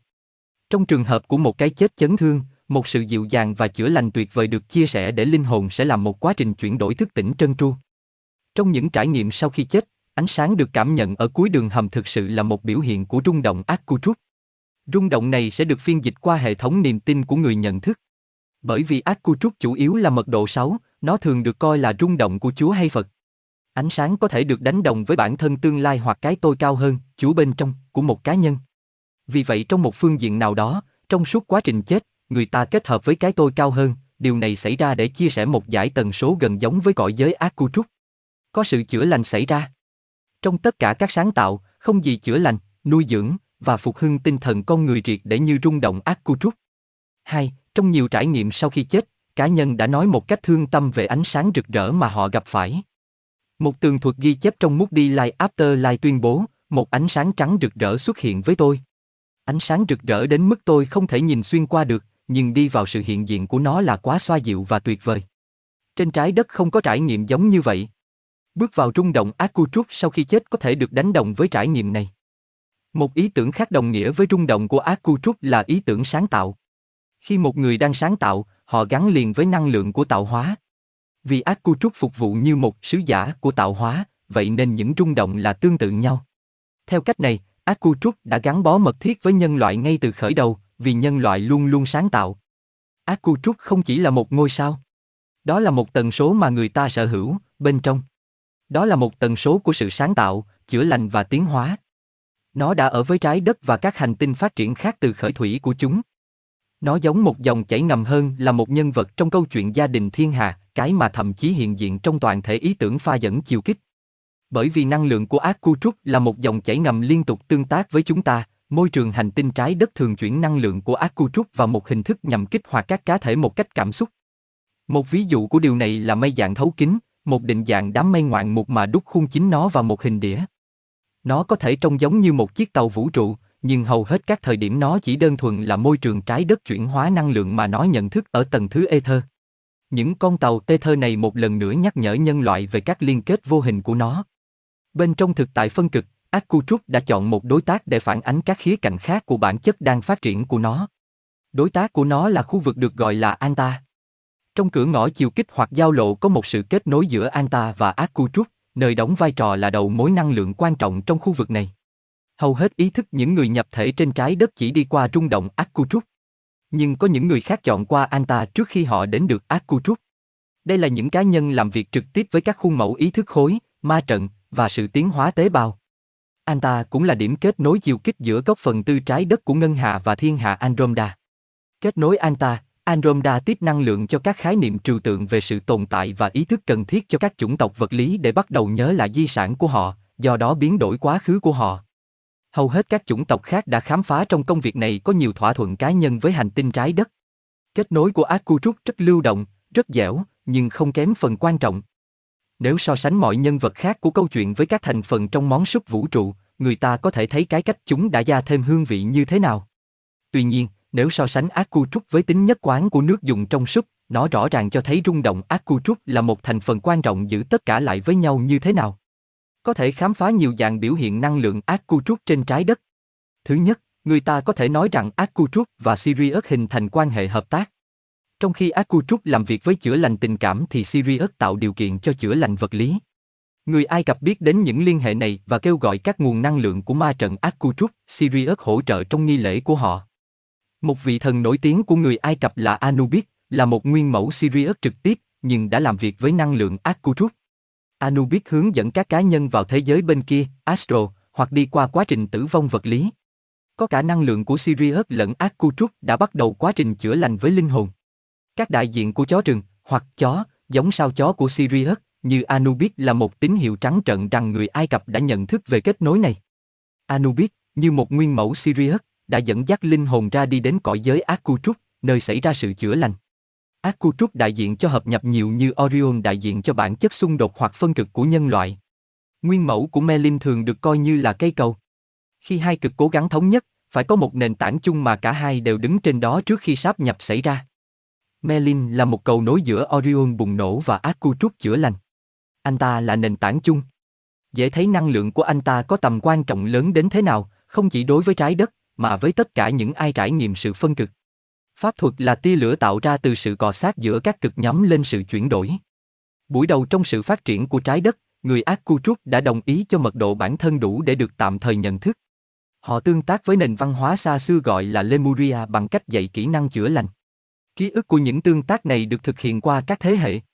Khi người Lemuria di cư đến nhiều vùng trên trái đất, những ký ức này được mang theo cùng họ. Các bức tượng ở đảo Phục Sinh là một trong số ít những ý tưởng vẫn tồn tại trong vật lý về sự tương tác trực tiếp của họ. Những bức tượng này không có nghĩa là đại diện cho những người ác cu trúc đông cứng như vậy để vinh danh họ. Vị trí của các pho tượng nằm ở ngoài trời, nhìn đăm đăm vào chân trời, chờ đợi sự trở lại của người ác cu trúc. Nhân loại không bao giờ phải chờ đợi sự trở lại của họ. Năng lượng đã có mặt ngay từ đầu. Nếu nhìn vào bên trong thay vì ra bên ngoài, họ có thể được tìm thấy. Họ là loài người đã phát triển đến tiềm năng cao nhất của mình. Họ nhắc nhở nhân loại và đưa nó thẳng vào một xoắn ốc tráng lệ của tiến hóa. Nhà là nơi trái tim ở, và trái tim là lộ tuyến của ác cu trúc. Chương 8 Khởi thủy trái đất Sau đó Thượng Đế nói, hãy làm con người theo hình tượng chúng ta, giống như chúng ta. Sáng thế ký đoạn một câu 26 Con người trái đất được tạo ra theo hình tượng của ai? Nhiều kinh sách lâu đời nhất trên trái đất ngụ ý rằng sự phát triển của nhân loại được dẫn dắt bởi các vị thần xuống từ bầu trời. Ngay cả những nhà nhân chủng học cũng nhận thức được sự phát triển nhanh chóng bất thường của loài Homo sapiens. Một số nhà nhân chủng học ước tính rằng loài Homo sapiens dường như đốt cháy giai đoạn tới hàng triệu năm. Trong khi quá trình tiến hóa từ vượn người phương Nam tiến bộ tới người Neanderthal đã mất hơn 2 triệu năm, người ta đã tìm thấy bằng chứng rằng Homo sapiens, Cro-Magnon, xuất hiện trên trái đất cách đây khoảng 35.000 năm. Điều thú vị hơn chính là trong khi vết tích của loài người đang tiếp tục được phát hiện, các nhà khảo cổ đã tìm thấy dấu tích từ một Homo sapiens thậm chí sớm hơn ở các khu vực Tây Á và Bắc Phi. Những dấu tích này là từ 250.000 năm trước người Cro-Magnon. Cần phải nói ở đây chính là Homo sapiens không có tiền thân tiến hóa. Không có loài nào phát triển thành Homo sapiens, chủng loài này chỉ đơn giản là đột nhiên xuất hiện. Liệu người ngoài hành tinh có hứng thú nhúng tay vào sự tiến hóa của trái đất hay không? Nếu vậy, họ có thể thu hoạch được gì từ con người trái đất? Có lẽ đó là một cách để họ thúc đẩy sự tiến hóa của mình. Dễ thấy có ba nhóm chính hợp tấu khởi thủy trái đất. Chúng ta xác định họ là đấng sáng lập, nhóm Lyra và nhóm Sirius. Các đấng sáng lập đã tạo điều kiện cho khởi thủy từ một điểm phi vật lý và là người giám sát toàn bộ dự án. Không biết về những ảnh hưởng phi vật lý này, các Lyra hợp tấu khởi thủy một cách vật lý và dùng một nhóm Sirius hỗ trợ. Mỗi nhóm đều có động lực riêng cho sự tham gia của mình. Và dù động cơ khác nhau, nhưng mục đích cũng chỉ có một, tạo ra một chủng tộc hình người ở trên trái đất. Như đã đề cập trước đó, Play liên quan đến sự tiến hóa của trái đất bởi lợi ích riêng của họ. Họ cảm thấy nếu giao tiếp với con người, họ không chỉ có thể trở thành một phần trong sự phát triển của ngôi nhà trước đây của mình, mà còn có thể học hỏi về tiêu cực và hợp nhập mà không cần phải trực tiếp nhập thế vào một thế giới đang diễn ra những ý tưởng đó. Họ đã được thuyết phục bởi nhóm Lyra, những người nhận thức rõ về sự tương thích gen của Play với tân nhân loại đang được phát triển của trái đất. Nhóm Lyra, một sự kết hợp của các chủng tộc Lyra khác nhau, đã không ngừng thử nghiệm. Cũng giống như loài người có những động lực bản năng nhất định, chẳng hạn như sinh sản, những sinh mệnh ngoài hành tinh này mang theo các xu hướng của chính mình, bắt chước tạo hóa của họ, đấng sáng lập. Con của đấng sáng lập theo bản năng tiến hành với việc gieo hạt giống di truyền. Những đấng sáng lập đã nhận thức rõ rằng lai cận huyết sẽ là nguyên nhân khiến một chủng tộc diệt vong, do đó họ liên tục tìm kiếm nguyên liệu mới để giữ cho vốn gen pha trộn. Có một động lực chính khác cho sự tham gia của Lyra đối với trái đất. Sau hàng hà sa số những xung đột trong các chủng tộc nhánh của Lyra, Vega, Sirius, Orion, họ mệt mỏi vì đã tạo ra những nền văn minh bị phân cực và thất bại trong việc tồn tại một cách hòa bình. Họ đã xác định rằng trái đất là một hành tinh được hình thành dựa trên sự hợp nhập chứ không phải là phân cực. Nhóm Lyra cảm thấy cái họ cần có lẽ là một hành tinh có sự khởi đầu đã được hợp nhập chứ không phải một hành tinh mang các hạt giống phân cực từ những hệ sao khác. Với ý nghĩ này, họ bắt đầu xây dựng kế hoạch nghiêm ngặt của mình cho khởi thủy trái đất. Tuy nhiên, những đấng sáng lập có kế hoạch khác. Họ biết trái đất có thể sẽ là mảnh đất cuối cùng để chữa lành cho vở kịch Orion, do đó vẫn phải phân cực để giải quyết xung đột. Các đấng sáng lập biết gia đình thiên hà cuối cùng cũng sẽ học được về hợp nhập thông qua trải nghiệm giải quyết phân cực trên trái đất. Những đấng sáng lập đã cho phép nhóm Lyra thực hiện kế hoạch của mình vì họ biết nó sẽ ủng hộ kế hoạch vũ trụ. Đối với nhóm Sirius, động cơ của họ là được gần gũi nhà hơn. Họ cho rằng trái đất nằm trong hệ thống sao ba Sirius, do đó tin mình có quyền thao tác gen di truyền trái đất. Các Sirius chỉ đơn giản là có hứng thú trong việc gây dựng các chủng tộc hình người nguyên thủy trên trái đất.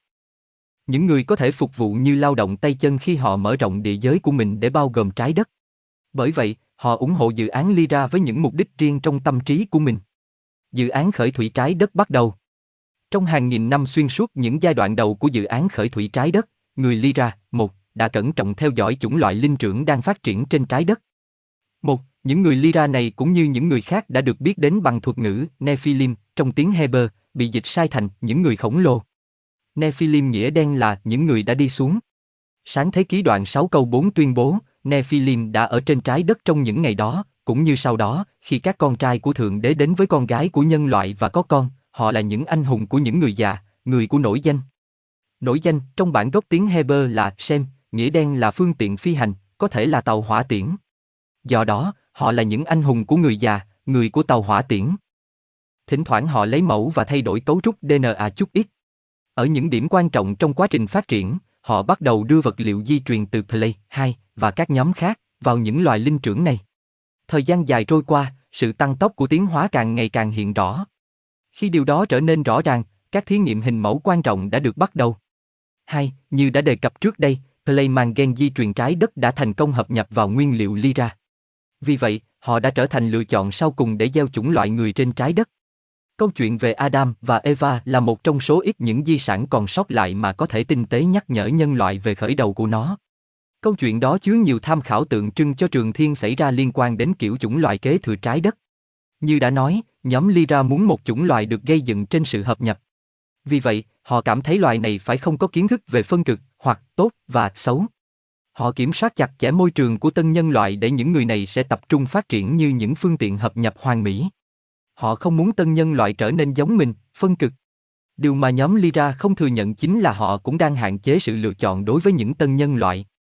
Sau nhiều thế hệ làm việc với động vật linh trưởng và di truyền ngoại hành tinh, nhóm Lyra đã phát triển một hình mẫu nhân loại có nghĩa là trên trái đất đã được dịch thành cái tên Adam. Hình mẫu Adam đã được đưa vào trái đất để kiểm tra tính thích ứng môi trường của nó ở nhiều khu vực trên hành tinh này, tức là có rất nhiều Adam. Khi hình mẫu này đã được điều chỉnh thỏa đáng, các Adam đã được thu về. Vậy là, Thượng Đế tạo nên một giấc ngủ sâu để nhân loại chìm vào, và anh ta đã ngủ. Sau đó Ngài lấy một cái xương sườn của anh ta, hay một phần xương hông anh ấy, và đóng da thịt ở đó lại. 3. Sáng thế ký đoạn 2 câu 21 Thông qua nhân bản và kỹ thuật di truyền, một hình mẫu nữ tạo ra được dịch là Eva. Cả hai đã trở lại với môi trường và được theo dõi chặt chẽ. Với mong muốn tạo ra một chủng loài không có kiến thức về phân cực, người Lyra dạy dỗ tất cả hình mẫu theo xu hướng ngăn cấm kiến thức và thực sự phủ nhận quyền lựa chọn mà tất cả sinh mệnh thần thánh đều được trao cho.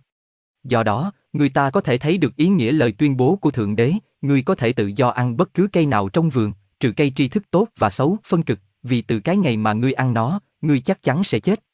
4. Sáng thế ký đoạn 2 câu 16 Những người Sirius làm việc với nhóm Lyra không đồng ý với triết lý này. Họ cảm thấy mong muốn cá nhân của Lyra cho việc tạo ra chủng loài này là sai lệch với các quyền của hình thể hình người. Mặc dù muốn phát triển loài người cho mục đích riêng của mình, nhưng những người Sirius đã phát hiện họ có một tình cảm chân thành đối với tân nhân loại.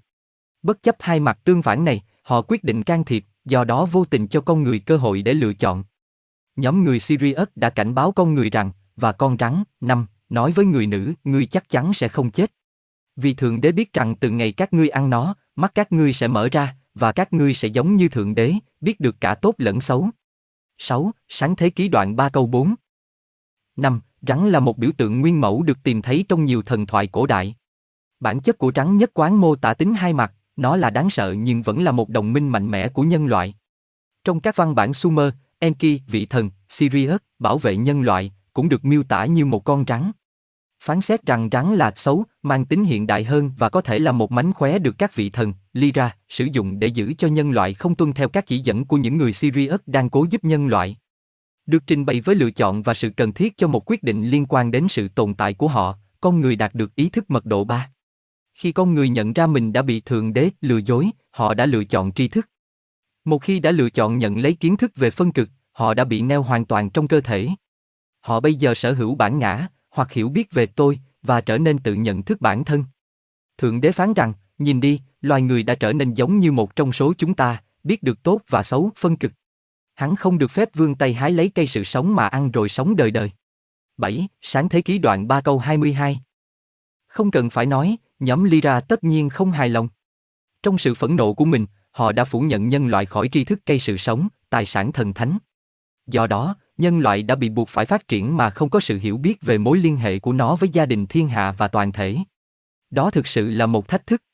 Để đảm bảo rằng con người không tìm kiếm kiến thức này, nhóm Lyra đã sử dụng một số biện pháp phòng ngừa. Ở phía đông của khu vườn, Ngài đã đóng quân các trí thiên sứ và thanh hỏa kiếm hướng về mọi phía để bảo vệ con đường đi đến cây sự sống. 8. Sáng thế ký đoạn 3 câu 24 Họ bỏ lại nhân loại với tài sản của chính nó, di sản của Orion, được miêu tả biểu tượng là thanh kiếm, mà không để lại bất kỳ kiến thức gì về giải pháp cho nó. Có những gợi ý trong văn bản Sumer cổ chỉ ra rằng trí thiên sứ là thiết bị cơ khí hoặc robot thực tế, trong trường hợp này là bảo vệ cây sự sống. Bản dịch nghĩa đen của cây sự sống là gì? Trong tiếng Sumer, cây sự sống được phiên dịch là GISH, TIL. GISH có nghĩa là một thiết bị nhân tạo, TIL có nghĩa là tên lửa, và vẫn còn nghĩa này trong tiếng Do Thái hiện nay. Thay vì một cái cây thực sự, đây có thể có nghĩa là phương tiện để sống hay tàu vũ trụ.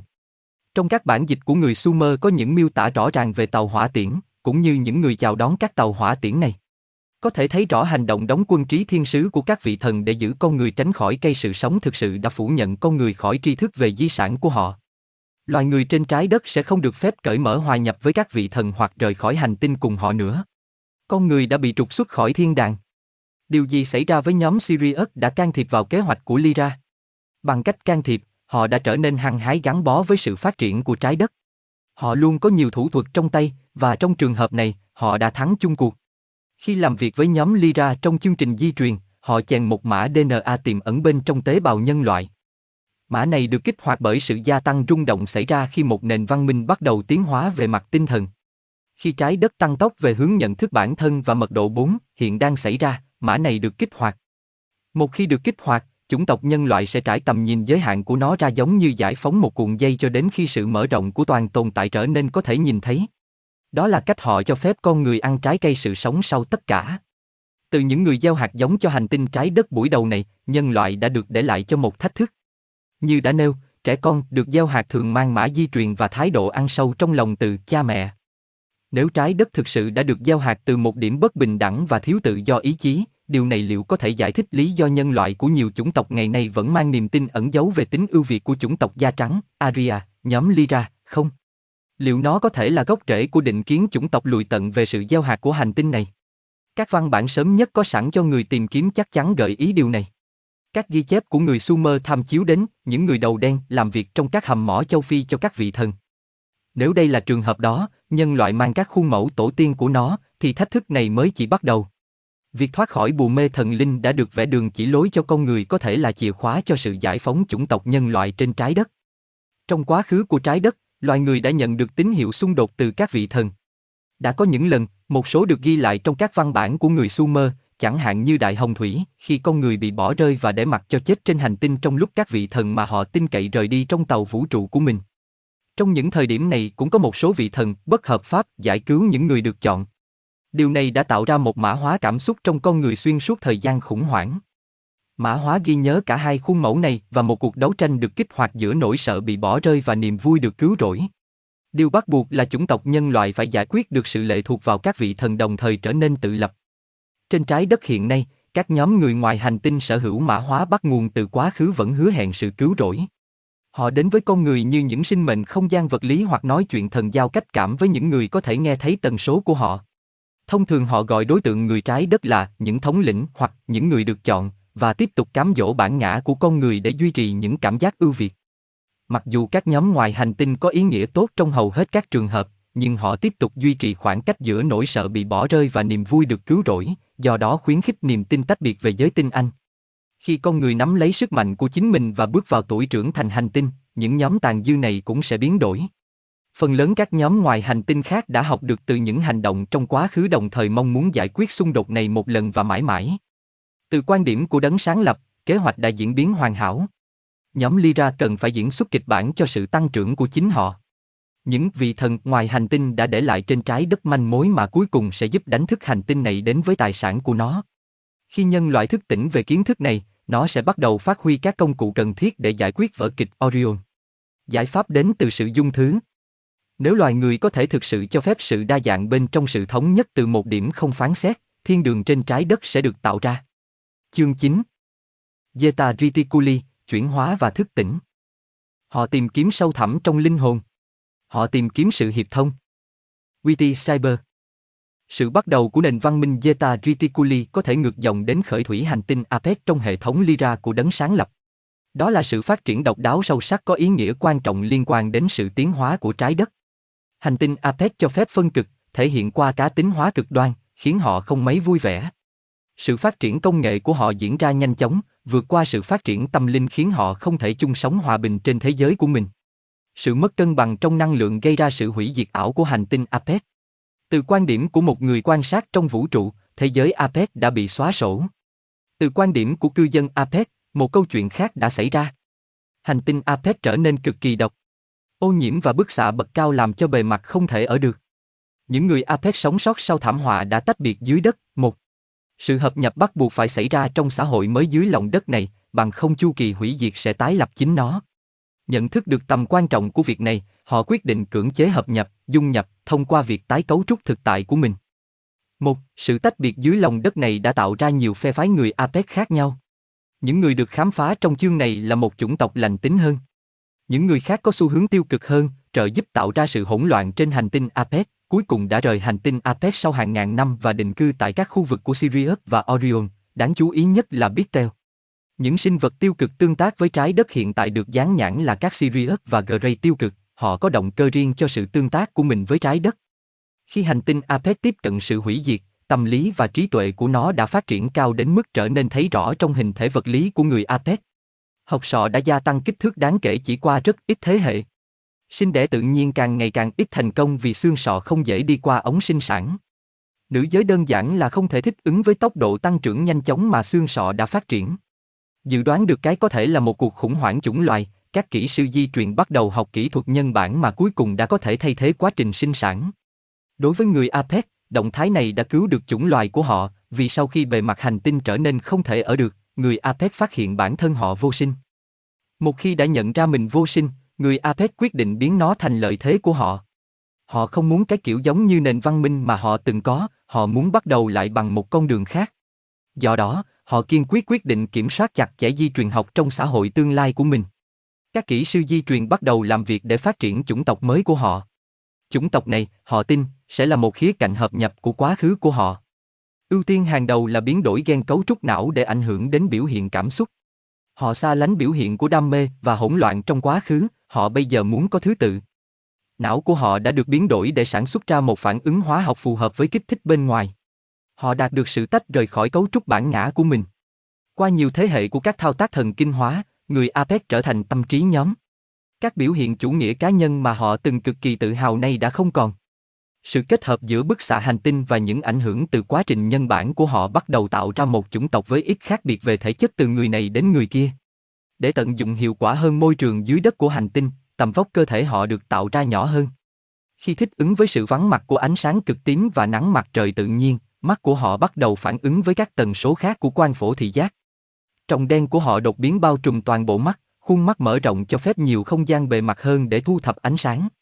Để đối phó với việc thiếu thức ăn tươi, cơ thể họ cuối cùng đã thích nghi bằng cách hấp thụ một số tần số nhất định của ánh sáng làm chất dinh dưỡng. Da của họ đã trở thành quan nhiệt và quan điện, nhạy cảm với các nguồn sáng trong những hang động bên dưới lòng đất. Các cây trồng được cứu vớt và các khoáng chất phát sáng dưới lòng đất hỗ trợ nuôi dưỡng họ. Nhiều cơ quan cơ thể họ, chẳng hạn như các hệ thống tiêu hóa và sinh sản, đã bắt đầu bị teo. Sự chuyển đổi mà họ trải qua đã chạm tới mọi khía cạnh sinh mệnh của họ. Một nền văn minh mới bắt đầu nổi lên. Sức mạnh và rung động từ các vụ nổ nguyên tử trước đó của người Apec cuối cùng đã bẻ gập không gian xung quanh hành tinh Apec, và họ trồi ra ở đầu kia của một lối vào chiều kích. Trong thời kỳ phong bế dưới đất kéo dài hàng ngàn năm, người Apec không biết hành tinh của họ đã thay đổi vị trí của nó trong thời gian và không gian. Mãi đến khi những thế hệ sau trồi lên bề mặt hành tinh sau đó, họ mới nhận thấy trường sao đã chuyển dịch một cách đáng kể. Thế là họ đã biết mức độ mà những hành động của họ ngày trước gây ra. Hành tinh Apes đã chuyển đổi vị trí của nó, liên quan đến thời gian và không gian, trong vũ trụ. Bây giờ nó đã tồn tại lệch một chút trong chiều kích so với thế giới mà họ quen thuộc. Để hiểu rõ điều gì đã xảy ra và vận dụng kiến thức cho lợi ích của mình, họ bắt đầu làm chủ khoa học về bẻ gặp thời gian và không gian. Cái ngày mà cuối cùng họ cũng tái xuất hiện trên bề mặt hành tinh, họ đã trở thành một chủng loài mới. Như Phượng Hoàng trỗi dậy từ đống tro tàn, họ đã xoay sở tạo ra chuyển đổi từ sự hủy diệt. Họ không còn là những người Apec. Bây giờ họ mang một danh tính mới, cái mà của một người dân phản ánh toàn thể. Từ quan điểm của trái đất, những người này có thể được gọi là Zeta Reticuli 2.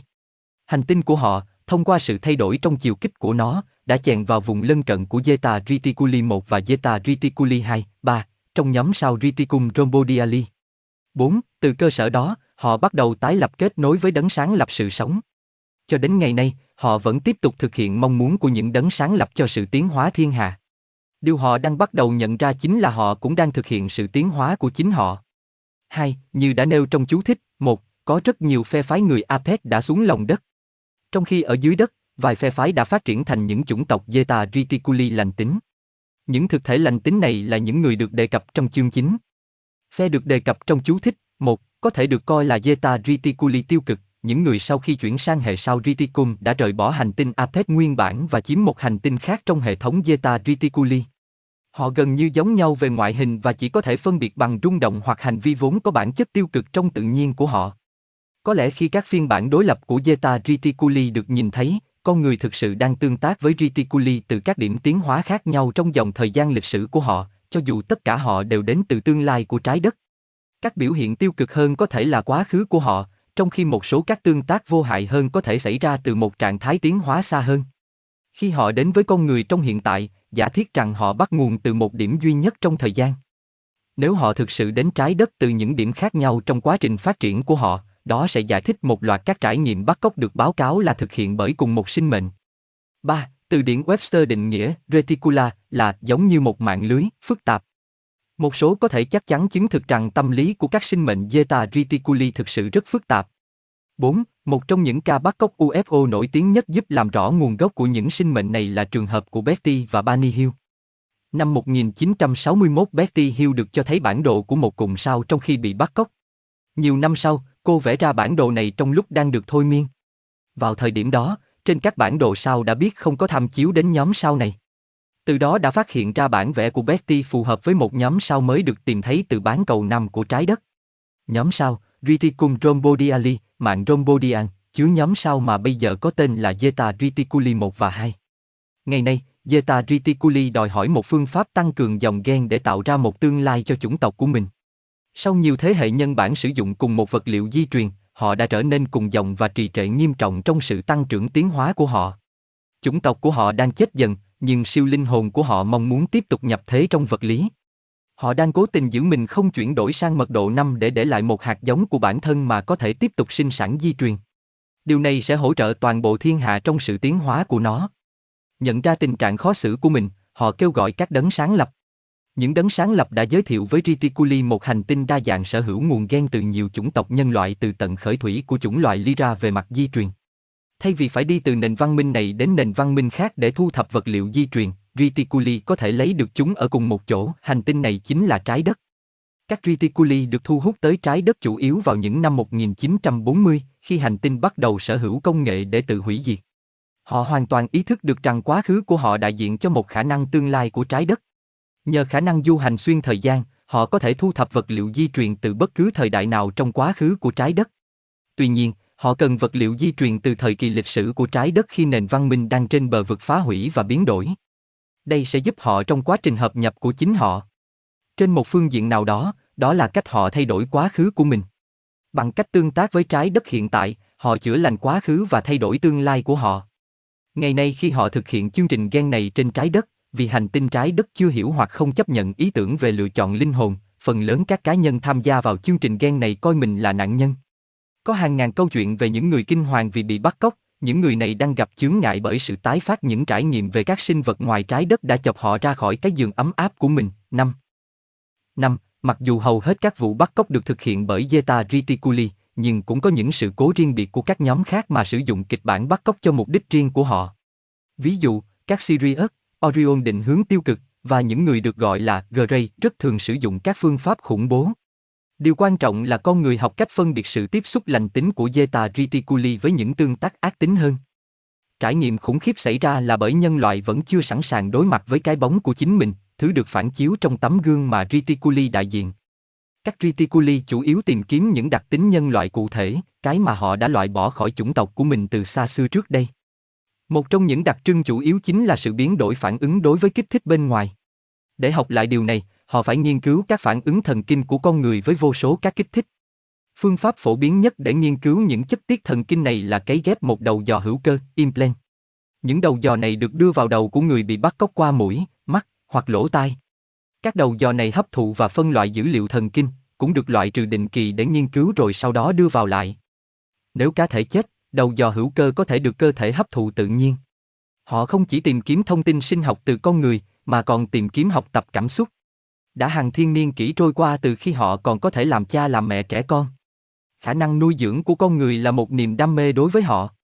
Khi bắt đầu biến đổi các cấu trúc thần kinh của mình, họ sẽ một lần nữa có thể làm mẹ cho con cháu của họ. Đây là một trong những lý do chính cho việc phụ nữ bị bắt cóc và được yêu cầu để lại trẻ lai.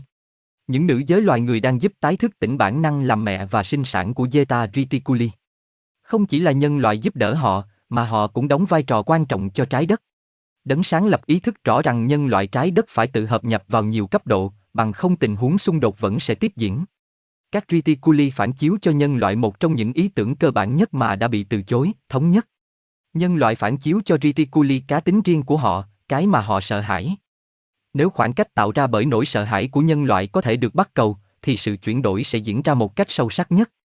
Các reticuli hiện đang có được vật liệu di truyền từ các tình nguyện viên, trên tầng thứ linh hồn, đồng ý là một phần sự thức tỉnh của trái đất và sự chào đời của một nền văn minh mới.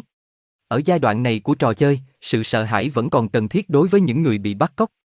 Trên trái đất, nỗi sợ là trở ngại chính cho sự tăng trưởng. Nếu nhân loại có thể vượt qua được sợ hãi, họ sẽ đạt được nhiều mục tiêu mà hiện nay dường như vượt quá tầm tay. Nó sẽ được thực hiện thông qua nhận thức, chứ không phải thông qua xác nhận tình trạng nạn nhân. Các reticuli cũng cần phải đối mặt với nỗi sợ hãi của họ, cái mà họ vẫn từ chối, và di chuyển qua nó. Nếu không có nỗi sợ đó, tăng trưởng sẽ chỉ là tối thiểu. Đôi khi các rào cản lớn nhất sẽ tạo ra phần thưởng lớn nhất. Một trong những phần thưởng này là việc tạo ra một giống lai mới có những phẩm chất được kết hợp giữa Zeta Reticuli và con người trái đất. Họ sẽ thống nhất và đa dạng. Họ sẽ dồi dào hài hước và cảm xúc linh động. Quan trọng nhất, họ sẽ là những sứ giả yêu thương vô điều kiện dẫn dắt chúng ta trở về nguồn của tất cả. Chương 10 Hợp nhập, về nhà với chính mình. Và trong khi mọi tạo tác khác từ khởi sinh của họ với đôi mắt rũ xuống nhìn đăm đăm quả đất thân thích của mình, anh lệnh người đi thẳng đứng và dò quét thiên đàng. Từ nơi linh hồn anh đã trổ ra, đến cái mà những hy vọng của anh được trao cho. vi Vidic Hợp nhập có nghĩa là dung thứ cho tất cả các tầng thứ của sinh mệnh như những phần hợp lệ của toàn thể. Nó có nghĩa là buông bỏ sự phủ nhận. Nó có nghĩa là ông lấy bản thân chúng ta cũng như lẫn nhau. Cũng như ý thức thống nhất của chúng ta đã tạo ra cõi giới của phân cực này, chúng ta có thể biến đổi nó. Khi hợp nhập xảy ra, cõi giới này sẽ được định nghĩa bởi các thông số rất khác nhau. Chúng ta sẽ trở thành những nguyên mẫu cũng như các đấng sáng lập. Chúng ta sẽ thay đổi quan điểm và trở nên ý thức về chính mình như là tạo hóa. Nó không nhất thiết có nghĩa là bản sắc của chúng ta sẽ bị hấp thụ. Nó có thể có nghĩa là chúng ta sẽ thức tỉnh đến điểm mà chúng ta sẽ lựa chọn số phận của mình một cách có ý thức. Có lẽ chúng ta có thể lựa chọn nhập vào các cõi giới khác và là những người bạn vô hình cho các xã hội hành tinh vẫn đang chơi trò chơi chia rẽ. Chúng ta thậm chí có thể là những sinh vật ngoài hành tinh của một hành tinh khác, cân nhắc những quyết định tương tự về sự can thiệp mà tổ tiên chúng ta đã phải đối mặt. Trong tĩnh lặng bản thân và lắng nghe kỹ lưỡng, chúng ta có thể nghe và cảm nhận được những dòng chảy ngầm của chuyển đổi này.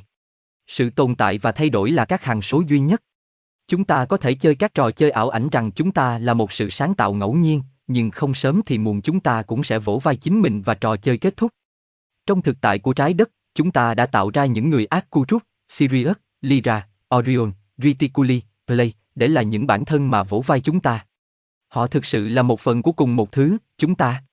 Vậy làm thế nào chúng ta khuyến khích sự hợp nhập diễn ra trên trái đất? Trước hết, chúng ta phải biết nó sẽ xảy ra với hoặc không với hành động có ý thức của chúng ta. Sự khác biệt chỉ là hành động có ý thức sẽ cho phép hành trình thú vị hơn nhiều. Chúng ta sẽ cảm thấy được kiểm soát số phận của mình nhiều hơn. Hành động có ý thức mà sẽ thúc đẩy quá trình hợp nhập của chúng ta rất là đơn giản, dung thứ. Nếu chúng ta cho phép trên tất cả mọi tầng thứ ở trong cái mà hợp nhập diễn ra, chúng ta sẽ thấy con đường của mình vui vẻ trải ra phía trước. Hợp nhập sẽ diễn ra trên bốn tầng thứ chính, tâm lý, tình cảm, tinh thần và vật lý. Tâm lý, để chúng ta hợp nhập tâm lý của mình có nghĩa là chúng ta cho phép bản thân kết hợp không chỉ các quá trình não bộ, mà còn cả những trực giác và cảm xúc của mình nữa. Loại suy nghĩ được công nhận nhất ngày nay hầu như hoàn toàn là lấy đầu làm trung tâm. Công thức và tính toán đang xác định thực tại thế kỷ 20 của trái đất. Nếu chúng ta có thể cho phép mình hiểu rằng các quá trình trực giác và cảm xúc cũng có giá trị và có thể được sử dụng kết hợp với tâm lý, thì chúng ta sẽ tốt đẹp trên con đường đi thẳng tới hợp nhập tâm lý của mình. Tình cảm, hợp nhập theo cách tình cảm có nghĩa là chúng ta bắt đầu học cách ông lấy cái tôi cái bóng của mình. Chúng ta có thể bắt đầu mở tủ đồ bên trong và đào sâu vào tiềm thức đối với những niềm tin mà níu chân chúng ta ở lại. Rất thường xuyên, những phần bị lãng quên của chúng ta chỉ muốn được chú ý như những người Play và Lyra trước khi họ phát hiện ra, sự phủ nhận chỉ kéo dài nỗi đau của sự tồn tại. Chúng ta hãy học hỏi từ những bản thân khác trên những thế giới xa xôi đó. Chúng ta đừng lặp lại những bài học đó nhiều lần. Tinh thần, hợp nhập tinh thần có lẽ là dễ hiểu nhất. Mỗi người sở hữu một linh hồn bên trong không liên quan đến giáo điều. Nếu chúng ta có thể giải phóng mình khỏi giáo điều và chạm vào tâm linh bẩm sinh, chúng ta sẽ bắt đầu quá trình hợp nhập.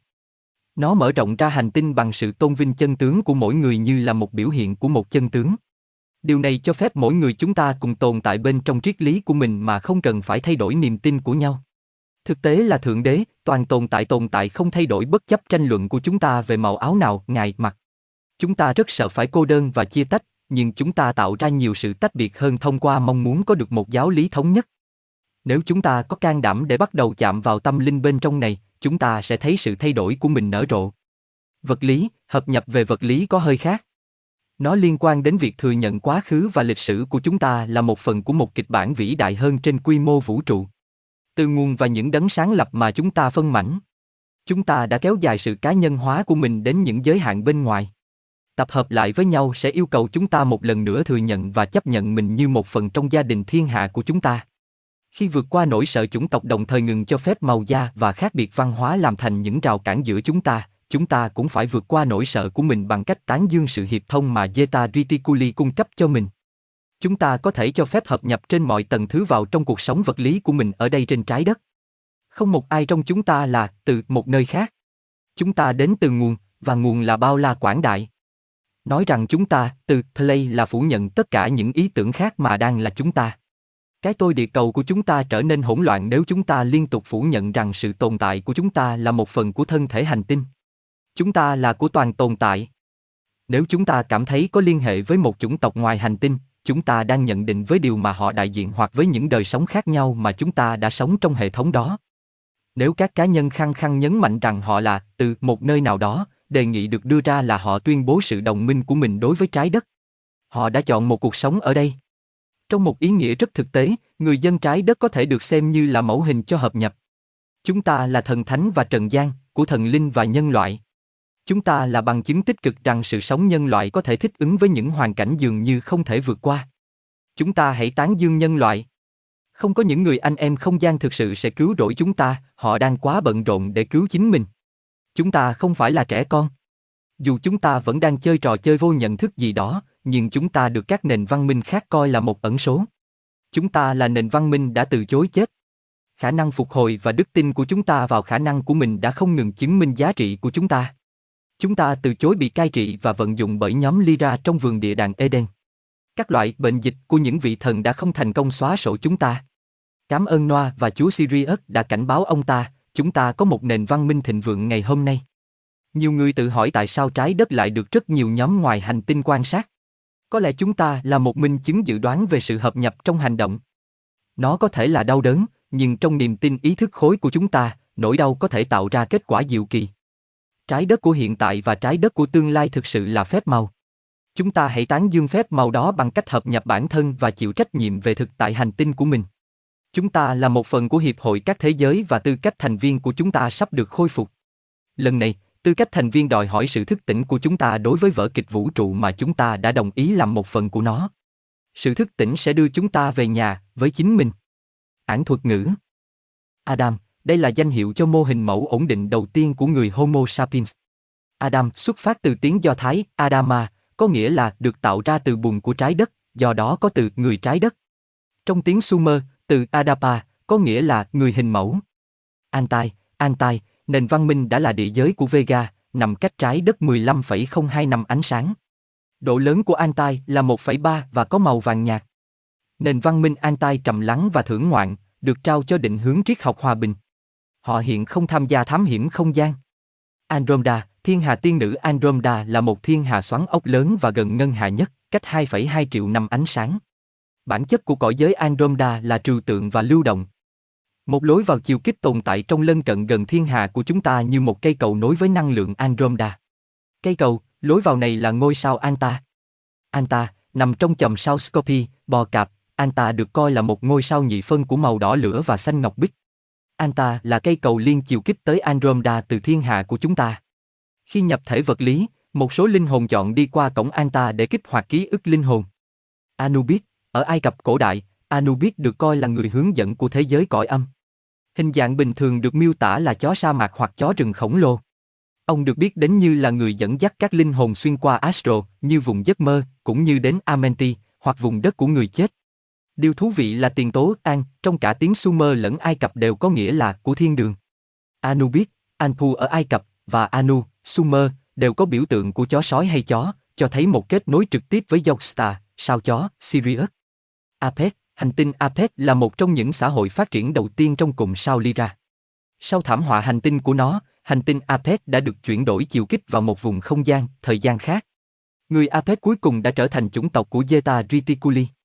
Akutruk, Akutruk được xem như một ngôi sao vàng hoàng kim, với độ lớn 0,3.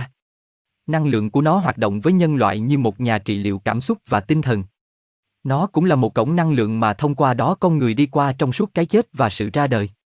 Nó có chức năng như là một trạm cho ý thức phi vật lý trở nên quen với vật lý. Atlantis, đây là giai đoạn kết hợp giữa văn hóa ngoài trái đất và con người trước khi xảy ra Đại Hồng Thủy. Đại Hồng Thủy xảy ra vào khoảng 11.000 năm trước công nguyên. Bản ngã, bản ngã là tôi hoặc sự phân biệt với bản chất của người khác. Đó là phần tâm hồn mà ý thức trong thực tại vật lý và đóng vai trò trung gian giữa thế giới bên trong và bên ngoài. Bản thân, cái tôi tương lai, bởi vì quá khứ, hiện tại và tương lai tồn tại đồng thời và được phép liên lạc với chính họ thông qua khoảng không thời gian.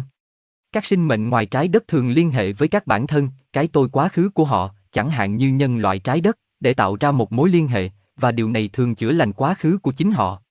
Ý tưởng về những bản thân cao hơn và những bản thân tương lai đôi khi có thể hoán đổi cho nhau trong trường hợp cái tôi tương lai là một phiên bản tiến hóa của cái tôi hiện tại hoặc quá khứ.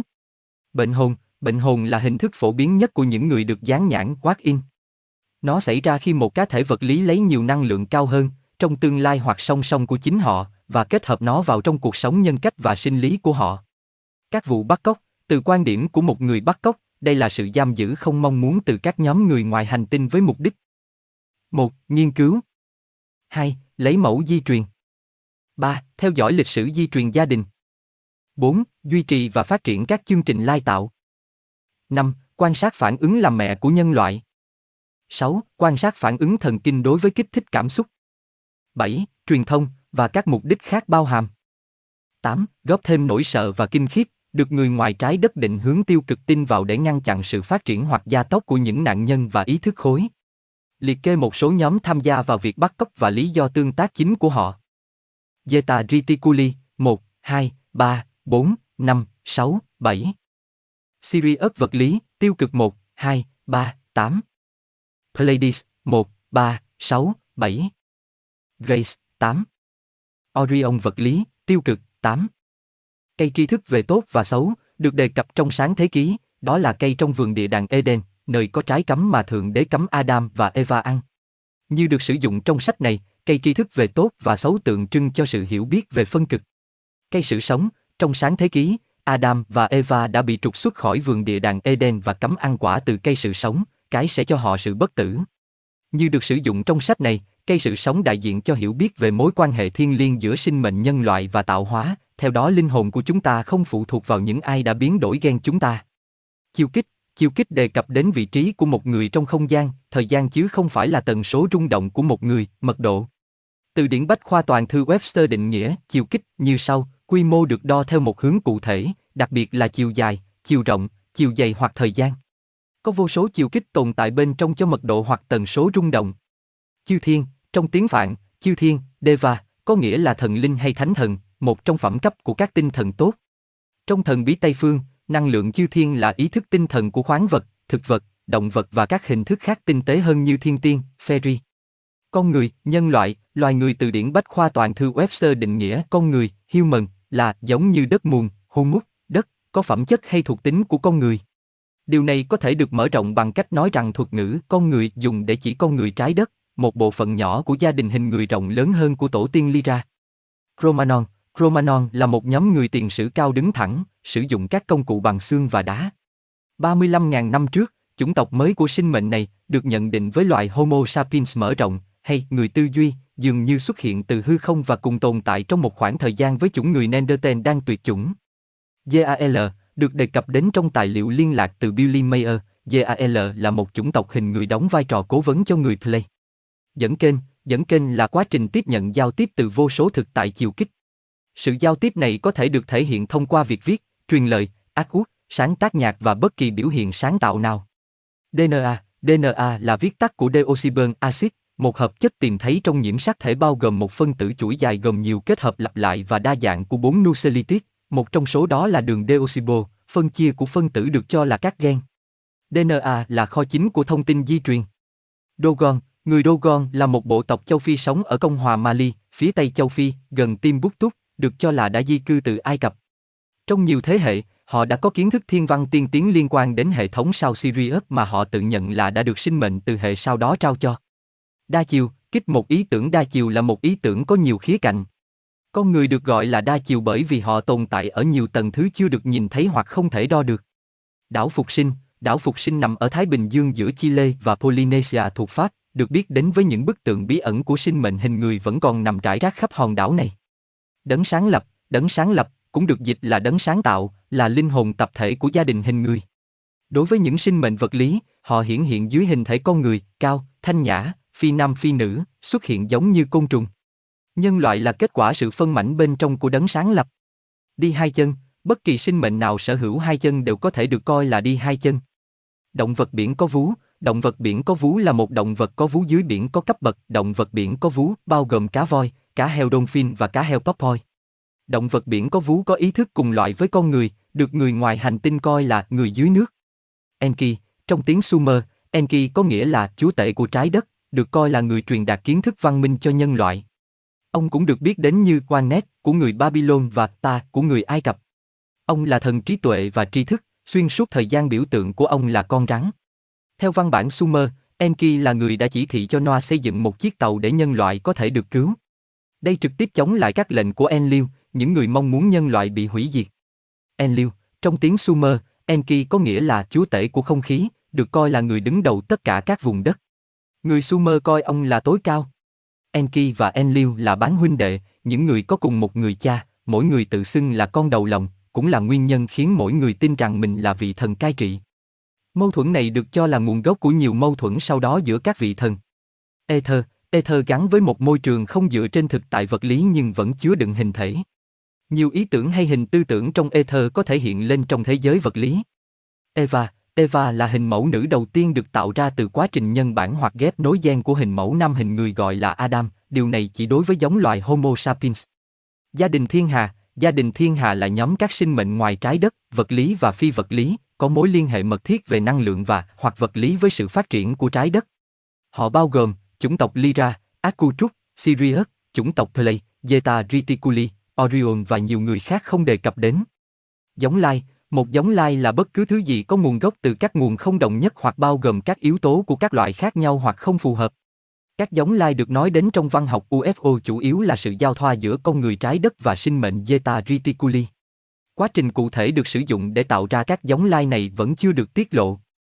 Nó sử dụng không chỉ ghép nối gen và nhân bản, mà còn một dạng kỹ thuật công nghệ plasma ánh sáng mà con người không quen thuộc. Hiệp hội các thế giới, hiệp hội là một nhóm các sinh mệnh vật lý và phi vật lý từ nhiều cõi giới đến với nhau vì một số mục đích. Một số người gọi họ là liên bang thiên hà hoặc liên đoàn. Trong hiệp hội không có cấu trúc phân cấp hoặc thẩm quyền vốn có. Mục đích chính cho những tương tác của họ với trái đất là một, nhẹ nhàng thúc đẩy nhân loại hướng tới một nhận thức lớn hơn về bản thân và vị trí của nó trong hiệp hội và hai, ngăn chặn một số lượng đáng kể các vụ nổ hạt nhân trên trái đất mà có thể gây ra một sự rạn nứt trong không gian, thời gian, ảnh hưởng đến vùng lân cận của thiên hà. Họ hoàn toàn không có ý định di tản bất cứ ai từ trái đất dưới bất kỳ điều kiện nào. Họ hiểu rõ sự cần thiết tuyệt đối để loài người tự chịu trách nhiệm cho chính mình. Hình mẫu, hình mẫu là mô hình ban đầu mà một thứ được hình thành trên đó, một nguyên mẫu, một hình thức dựa trên một nhóm. Trong sách này, thuật ngữ, tên Adam được sử dụng để biểu thị hình mẫu mà Homo sapiens dựa trên đó. Hình người, hình người được sử dụng trong sách này đề cập đến bất kỳ ai là hậu duệ Lyra. Homo, Homo, con người, trong tiếng Latin, biểu thị một chi của bộ linh trưởng bao gồm tất cả các chủng tộc của con người hiện đại, Homo sapiens, và các loài khác đã tuyệt chủng. Homo sapiens, Homo sapiens là loài duy nhất còn sót lại trong quá trình tiến hóa của con người, hoặc con người hiện đại, thuộc chi Homo và họ linh trưởng Hominida. Tài liệu về việc tạo ra con người trong sáng thế ký là đề cập đến việc tạo ra người Homo sapiens, không phải các loại đã tuyệt chủng khác như Neanderthal. Học sọ pha lê, được tìm thấy ở miền Nam Mexico, hộp sọ được điêu khắc từ pha lê theo hình dạng sọ người. Hộp sọ nổi tiếng nhất hiện nay là tài sản của Anna Michelhead. Nhiều người tuyên bố có trải nghiệm huyền bí hoặc dị thường khi họ ở trong thực tế hiện hữu của hộp sọ. Illumina, từ điển bách khoa toàn thư Webster định nghĩa Illumina là những người sở hữu hoặc cáo buộc sở hữu sự giác ngộ cao siêu, một cái tên cho nhiều phái hoặc các xã hội đòi hỏi phải có sự giác ngộ vượt trội. Đây có thể đề cập đến con người cũng như các nhóm ngoài trái đất khác nhau, vật lý hoặc phi vật lý, vốn là những người tự lừa dối hoặc cố ý tìm cách kiểm soát xã hội loài người. Một số nhóm tiêu cực như vậy có thể bao gồm Orion, Sirius, Lyra và Play phản bội. Nền tảng lịch sử của Illumina bắt nguồn từ quá khứ khi nhiều nhóm người ngoài trái đất kiểm soát hoặc chiến đấu để kiểm soát một phần hoặc toàn bộ trái đất. Bởi những tương tác cổ xưa này, Illumina tin rằng họ có chủ quyền trên trái đất, điều mà họ vẫn bất đồng về nhau. Một số sẽ cố gắng nhập thế để thực hiện mong muốn của họ trong vật lý. Illumina cũng có thể được nhìn từ góc độ phi vật lý như là một năng lượng nguyên mẫu khi đã tương tác vật lý với trái đất. Nhóm này cuối cùng đã dạt vào lệ tiến hóa tự nhiên và trở thành một nguyên mẫu đặc biệt tập trung. Loại nguyên mẫu này buộc chặt với hành tinh bởi nó cần giữ con người khỏi những quá trình tiến hóa tự nhiên của họ. Isis, ở Ai Cập cổ đại, Isis được biết đến như là vợ, em gái của Osiris, chị em của Nephthys và mẹ của Horus. Bà nổi bật trong thần thoại Ai Cập như là một nữ thần quyền năng huyền diệu bao la và là nhân vật nguyên mẫu của người mẹ. Các nền văn hóa khác đã biết đến bà như là Itha, Trung Đông, Athena, Hy Lạp, Quan Âm, Trung Quốc và Inanna, Sumer. Khoa học hỗn độn, Charles nghiên cứu về chuyển động ngẫu nhiên rõ rệt mà cho thấy một tầng thứ sâu hơn nhiều dưới sự quan sát bề ngoài được gọi là khoa học hỗn độn. Khởi thủy, thuật ngữ khởi thủy được sử dụng trong văn bản để biểu thị điểm bắt đầu của Homo sapiens trên trái đất. Lăng kính, lăng kính là một khối trong suốt trên cơ sở lăng trụ tam giác được sử dụng để phân cực hay phân rã ánh sáng hoặc năng lượng thành quang phổ của nó. Lăng kính của Lyra, đây là ý tưởng nguyên mẫu của lối vào mà ý thức dùng để vào trong thực tại này. Đối với gia đình thiên hà của trái đất, điểm vào nằm trong hệ sao Lyra. Khi ý thức, năng lượng xuất hiện, nó phân mảnh thành 7 tần số mật độ, nhiều như một lăng kính phân tách ánh sáng thành 7 màu sắc có thể nhìn thấy. Lemuria Lemuria là một lục địa và một thời kỳ văn hóa đã có trước và chồng chập Atlantis. Nó nằm ở khu vực Thái Bình Dương của trái đất và được coi là nền văn hóa đầu tiên chịu ảnh hưởng của các nguồn ngoại trái đất. Liên đoàn đen Liên đoàn đen là một mô hình tổ chức phản kháng được phát triển trong suốt các cuộc xung đột Orion để chống lại những nỗ lực cố gắng thống trị vật lý và tinh thần toàn bộ khu vực của đế chế Orion. Liên đoàn đen biểu hiện không chỉ là tổ chức phản kháng ngầm bán quân sự mà còn là một định hướng tinh thần và triết học thể hiện dưới nhiều hình thức. Những khuôn mẫu này đã cố gắng cân bằng trong các hệ thống hành tinh khác và hiện đang diễn tiến trên trái đất thông qua chu kỳ đầu thai của con người. Lỗ đen, một ngôi sao trở thành lỗ đen khi nó sụp xuống và đạt đến mật độ cao mà trường trọng lực của nó vượt quá tốc độ thoát ra của các phô tân ánh sáng. Các nhà thiên văn đưa ra giải thuyết một sự thay đổi trong không gian, thời gian xảy ra. Đây tạo ra nhiều xác suất, bao gồm một lối vào và lối ra đến các thực tại chiều kích khác. hai, Nơi sinh của các ngôi sao tương lai. ba, Khả năng khai thác sức mạnh của du hành thời gian. Và 4. Lối vào một vũ trụ phản vật chất. Lỗ trắng, khi sử dụng trong văn bản, lỗ trắng là một điểm trỗi lên cho ý thức và năng lượng. Lyra, chòm sao thiên cầm chòm sao Lyra từ lâu đã được thừa nhận trong thần thoại của trái đất. Một số thậm chí đã kết nối nó với Play, ví dụ, Ovid, người đã đề cập rằng 7 sợi dây của cây đàn Lyra bằng số lượng của Play. Đây có thể được xem là nơi sinh hay tử cung của chủng tộc hình người trong khu vực trái đất của Ngân Hà. Tất cả các phân loại như Sirius, Orion, trái đất, Terran, Play, Vega, Zeta Reticuli, Centauri, Antai và nhiều nhóm ít được biết đến hơn là hậu duệ của các chủng tộc Lyra. Ma trận, từ Latin, meter, motor, ma trận là cái bắt nguồn, phát triển, hoặc bất cứ thứ gì vây quanh, một mạng lưới các ý tưởng hình thành nên một mối quan hệ cộng sinh, một định mẫu nguyên mẫu. Ma trận Akutruk, Sirius, năng lực kết hợp của Akutruk và Sirius cung cấp sự cân bằng của trị liệu vật lý, tình cảm và tinh thần. Ma trận này đã được khai thác bởi nhân loại kể từ khi nó ra đời và được biết đến thông qua nhiều ý tưởng nguyên mẫu. Mật độ, mật độ biểu thị tần số rung động chứ không phải vị trí, cái mà có hàm ý là chiều kích. Cấu trúc mật độ của thực tại này chủ yếu được thể hiện ở 7 tầng thứ, mặc dù mỗi tầng thứ có các tầng thứ phụ trong nó. Thang chia mật độ là một mô hình được sử dụng để truyền đạt nhận thức của một người về định hướng liên quan đến các thực tại khác. Mây dạng thấu kính, các đám mây này có dạng một thấu kính lồi đôi hoặc một hạt đậu lăng. Đôi khi chúng xuất hiện ngoạn mục tương tự như một tàu vũ trụ hình đĩa. Mặc dù loại mây này thường hình thành tự nhiên, nhưng đôi khi môi trường vật lý sẽ chuyển năng lượng hoặc ý thức ngoài trái đất thành dạng này. Mayer, Billy, Eduk, Billy Mayer Thụy Sĩ được biết đến như là người có những ghi chép liên lạc rộng rãi nhất từ tương tác lặp đi lặp lại với các sinh mệnh play trong số những người có tương tác giống vậy. Đã có nhiều bức ảnh rõ ràng cho thấy chi tiết các tàu vũ trụ. Năng lượng Plamid, như được sử dụng trong sách này, năng lượng Plamid là một dạng ánh sáng có độ cô đặc cao, gần như chất lỏng. Neanderthal, Neanderthal đề cập đến một chủng người hang động thời kỳ độ đá cổ đại thế Pleistocene muộn, Homo neanderthal. Xương của giống người này được tìm thấy ở các khu vực châu Âu, châu Phi và châu Á. Di hại của người Neanderthal khởi thủy cách đây khoảng 100.000 năm trước. Họ dường như đã phát triển ra khỏi Homo erectus, người đứng thẳng, sau đó tuyệt chủng trong sự xuất hiện của Homo sapiens cách đây 35.000 năm. Nghiệp, nghiệp biểu thị sự cân bằng và là một nguyên tắc được thực hiện trong năng lượng của linh hồn từ đời này sang đời khác. Cách hiểu cũ là nghiệp được cân bằng thông qua mắt đền mắt, mạng đền mạng. Một quan điểm đa chiều hơn tuyên bố rằng nghiệp được thay thế bởi việc thực hiện lựa chọn và tự do ý chí cùng với cam kết thực hành những chân tướng cao nhất của một người. Nghiệp có thể được thực hiện bởi một cá nhân, một nhóm, một chủng loài hoặc một ý thức khối. Nguyên mẫu, từ điển Bách khoa toàn thư Living Webster định nghĩa nguyên mẫu là mô hình hoặc mẫu đầu tiên, khuôn khổ gốc mà sau đó một vật được tạo ra hoặc tương ứng với nó. Định nghĩa này cho thấy tất cả những ý tưởng nguyên mẫu của chúng ta đều là các khuôn khổ vốn có, bắt nguồn từ sự ra đời của nhân loại thiên hạ, mà tiếp tục phát triển. Các biểu tượng mới của các nguyên mẫu này đang được tìm kiếm, nhưng các thuộc tính bẩm sinh đều giống nhau.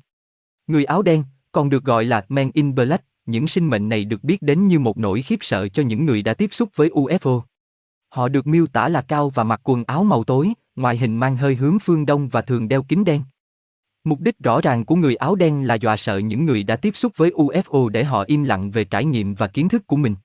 Ban đầu được cho là người của chính phủ, những ý tưởng khác đã nổi lên như hình tư tưởng, robot hình người và người ngoài hành tinh định hướng tiêu cực, Orion, Sirius và Grey. Một hoặc tất cả những ý tưởng trên, trong các sự kết hợp khác nhau, có thể liên quan với danh tính người áo đen. Người Sumer, người Sumer là dân tộc của một trong những nền văn minh lâu đời nhất trái đất đã được biết đến, khoảng 4.000 trước công nguyên, nằm ở phía nam Mesopotamia, Iraq, Iran. Họ là những người phi Trung Đông không rõ nguồn gốc.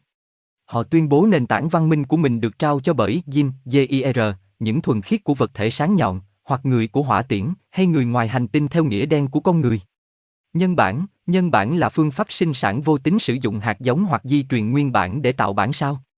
Nhập thể, nhập thế hành động nhập thể, như thuật ngữ được sử dụng, là quá trình mà một linh hồn sẽ thể hiện mình trong một phương tiện vật lý trong một mật độ tách biệt như 3D hoặc 4D. Ảo tưởng được tạo ra là sự mất trí nhớ đối với bản sắc to lớn hơn của một ý thức cá nhân. Nhóm Lyra, nhóm Lyra được gọi là người gieo nguyên bản của sự sống hình người trên trái đất. Sách này đề cập đến Lyra như là chủng tộc tiên phong của các nhóm khác như Play và Sirius, cũng như sự phân mảnh vật lý đầu tiên từ đấng sáng lập của sự sống.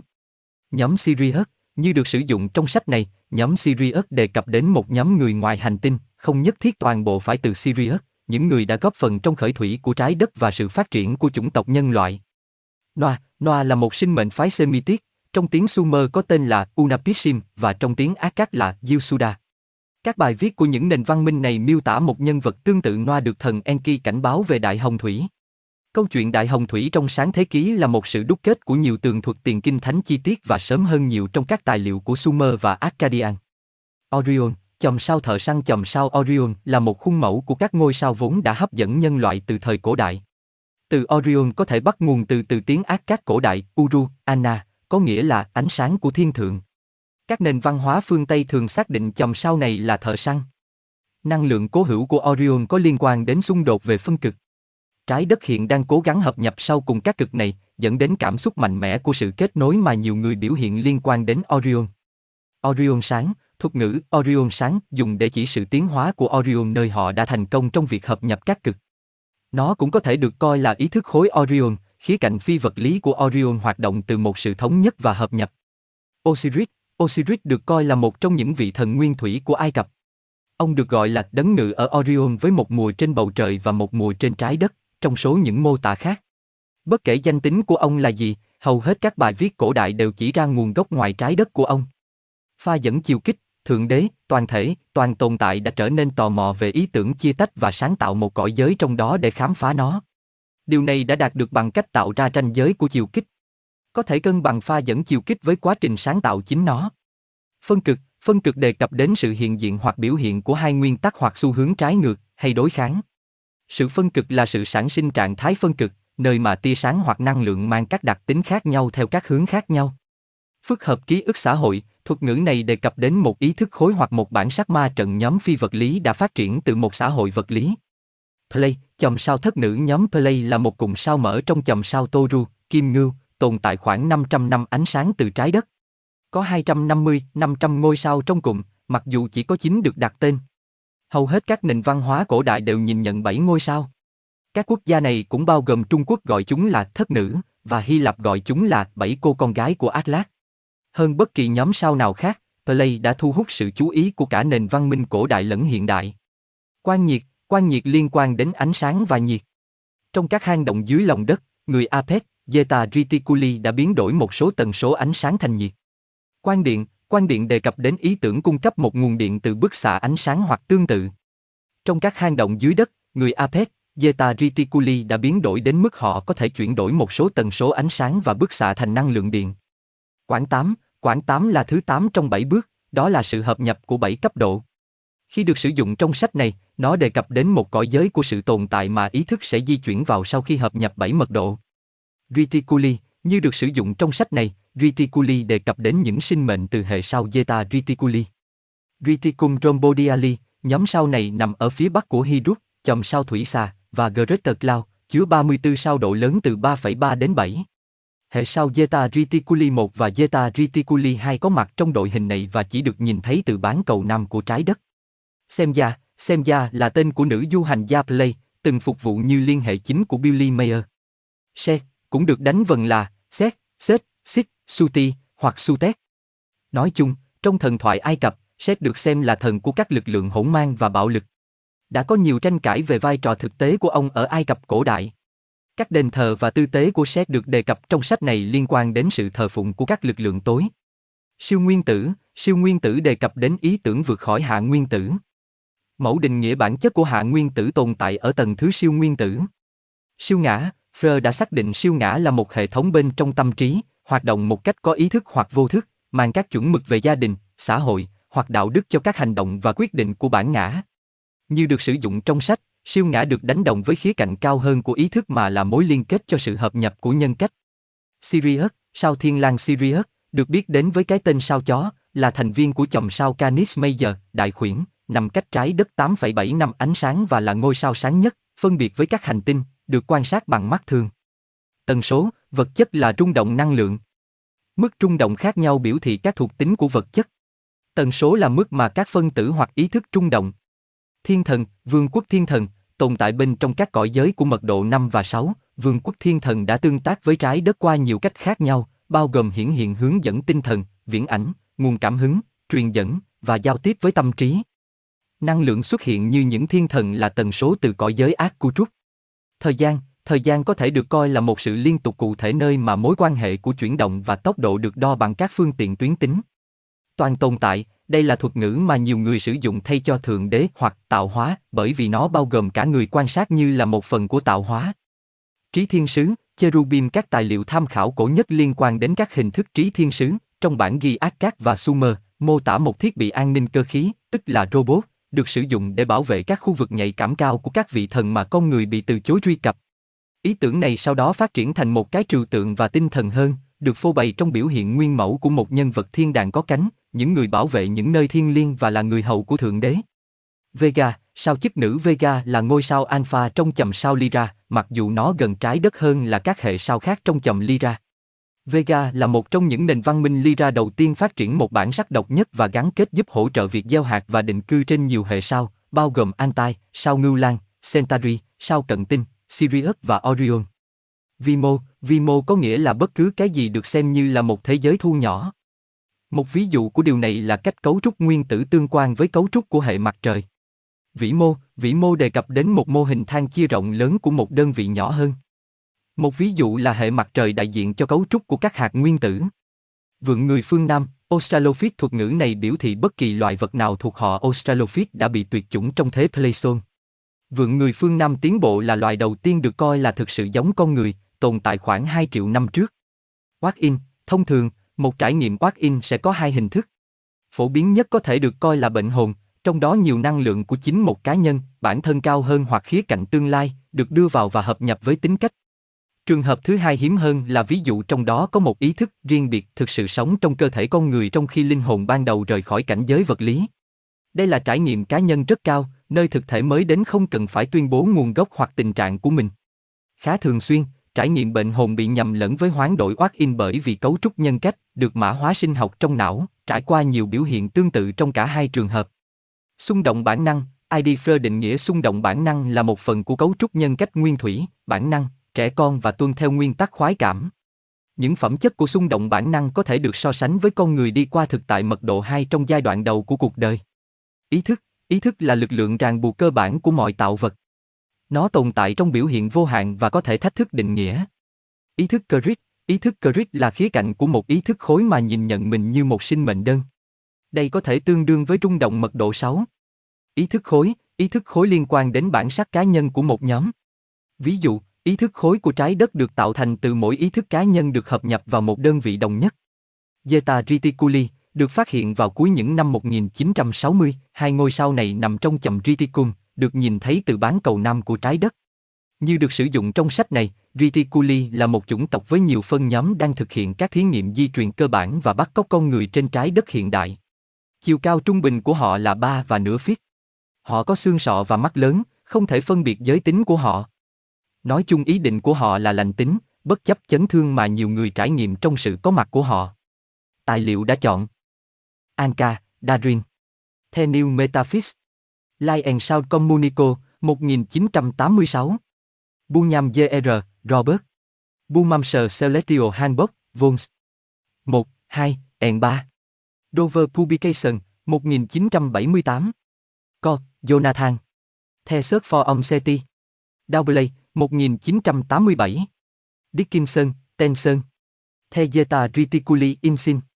Astrom Diacop, 1976 Elite, Normandy. Awenin Osiris, The Egyptian Book of the Dead.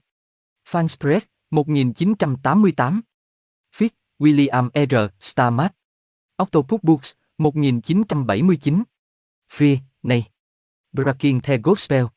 Fancon Press, 1987 Fuller, John J. The Interrupt Juni The Dupress, 1966 Gerrang, Hoang. Ice of Horus. Arin Perez, 1942 H. George. Dictionary of Egyptian God and Goddess Rutter và Kegan Paul, 1986 Dùng, Cát. Mang and His Symbol. Del Pubersing, 1964 Kinder, Gary. Lightyear.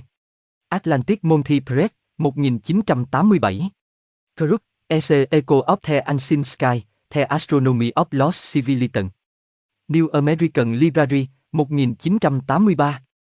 Gurkon, James V. Undersun Human Bevavio, C. Cận Edison. Hôn, Rinya và Winston, 1977. Moody, Raymond. Life After Life. Stackpole Books, 1976. Royal Priest Research, Lisa Royal. The Accutruk Conetino. Cassette, 1989. Royal Priest Research, Lisa Royal. The Sirius Cornetino. Cassette, 1989. Royal Priest Research, Lisa Royal. Lira and the Play. Cassette, 1990. Royal Priest Research, Lisa Royal. Palladian Ancestry. Cassette, 1989. Royal Priest Research, Lisa Royal. The Orion Config. Cassette, 1989. Royal Priest Research, Lisa Royal. Zeta Reticuli Visitor. Cassette, 1989. Royal Priest Research, Lisa Royal. History of the Zeta Reticuli. Cassette, 1989. Royal Priest Research, Lisa Royal. The Asukitotin of What? Cassette, 1989. Royal Priest Research, Lisa Royal. Out Insetino. Cassette, 1989. Sitchin, Yecharia The Styway to Heaven. Avon Books, 1985. Sitchin, Yecharia The Twelve Planet. Avon Books, 1976. Sitchin, Yecharia The War of God and Men. Avon Books, 1985. Cyber, Witty. Comunino. William Morrow, 1987. Temper, Robert K. The Series Mystery. Destiny Books, 1976. Uxin, J. and Kramer, SN Inanna, Queen of Heaven and Up. Harper and Dow, 1983. Wood, David. Gensit, The First Book of Revelation. The Barton Press, 1985. Jaylick, Michael. Astronomy, The Evolving Universe. Harper và Dow, 1979. New American Standard Bill. Thomas Nelson Kubler, 1960. Holy Bill, New International Version. John Devan Kubler, 1978. The Living Webster Encyclopedia Dictionary of the English Language. English Language Institute of America, 1977. Lời cảm ơn. Bản thảo này xuất hiện chủ yếu bởi vì đó là loại sách mà chúng tôi đã tìm kiếm. Vì không có, nên chúng tôi đã viết nó. Chúng tôi cảm ơn tất cả những người cũng đã tìm kiếm và sau đó đã yêu thương truyền cảm hứng cho chúng tôi để tạo ra nó. Chúng tôi cảm ơn kênh Darin Anka và Basa đã cung cấp cảm hứng ban đầu vào năm 1985 để bắt đầu tìm kiếm thông tin phức tạp nhưng hấp dẫn này. Tính toàn vẹn mà ông ấy sở hữu cùng chất lượng kênh dẫn của ông truyền sự tự tin cho chúng tôi rằng thông tin này có thể đã thu được một cách đáng tin cậy. Chúng tôi cảm ơn kênh Robert Shapiro đã cung cấp một số thông tin độc đáo và khó nắm bắt về Zeta Reticuli và các Sirius tiêu cực. Robert có can đảm để giải quyết các khu vực như là một kênh mà nhiều cá nhân không sẵn sàng tiếp cận. Chúng tôi cảm ơn tác giả Barbara Henklau đã đưa ra phản hồi có giá trị và động viên trong quá trình sửa đổi bản thảo. Những phản ứng nhiệt tình từ cô ấy đối với công việc của chúng tôi đã giúp chúng tôi duy trì động lực và tập trung chúng tôi vào những khoảnh khắc mà chúng tôi đánh giá cao nhất. Chúng tôi cảm ơn Michael Z. Tai vì tinh thần trực giác nhạy bén của ông trong việc tạo ra các tác phẩm nghệ thuật thể hiện biểu tượng sâu sắc của thông tin này. Chúng tôi gửi tình yêu và cảm ơn nhóm tối thứ năm đã ngồi trong 8 tuần nóng kỷ lục ở Sedona để nghiên cứu kỹ hơn vấn đề ngoài hành tinh bằng cách sử dụng quá trình dẫn kênh của Lisa Royal. Chúng tôi cảm ơn Jinin Calaba đã phê bình chi tiết và sâu sắc về bản thảo đầu tiên. Tình yêu, tình bạn và sự hỗ trợ của cô ấy là vô giá đối với dự án này. Chúng tôi cảm ơn Beth Pearson đã rà soát tỉ mỉ và phản hồi có giá trị về tài liệu. Cô ấy đã gửi tất cả những gì chúng tôi đã và không yêu cầu. Chúng tôi cảm ơn Margaret Pinian đã biên tập và hiệu chỉnh chuyên nghiệp. Chúng tôi cảm ơn Stacy Vonberg đã chỉ ra sự lũng củng và đưa ra đề xuất về phần khó nhất của cuốn sách và bánh kem dừa nữa. Sự đánh giá cao đến với Julie Rapkin khi nói rằng thật tuyệt vời. Về các tác giả Lisa Royal có bằng BA trong tâm lý học, là một kênh dẫn và giảng viên được quốc tế biết đến ở Scotland, Arizona. Vào năm 1979, cô đã chứng kiến rõ ràng về UFO bởi gia đình cô, gây ra sự quan tâm sâu sắc đến hiện tượng ngoài hành tinh. Được lấy cảm hứng từ kênh Darin Anka và Basa, Lisa bắt đầu tìm kiếm các câu trả lời liên quan đến kết nối của trái đất với các nền văn minh khác. Cô đã siêng năng luyện kỹ năng dẫn kênh của mình và bắt đầu nhận được thông tin mà thông qua nghiên cứu đã được xác nhận bởi các nguồn độc lập sau đó.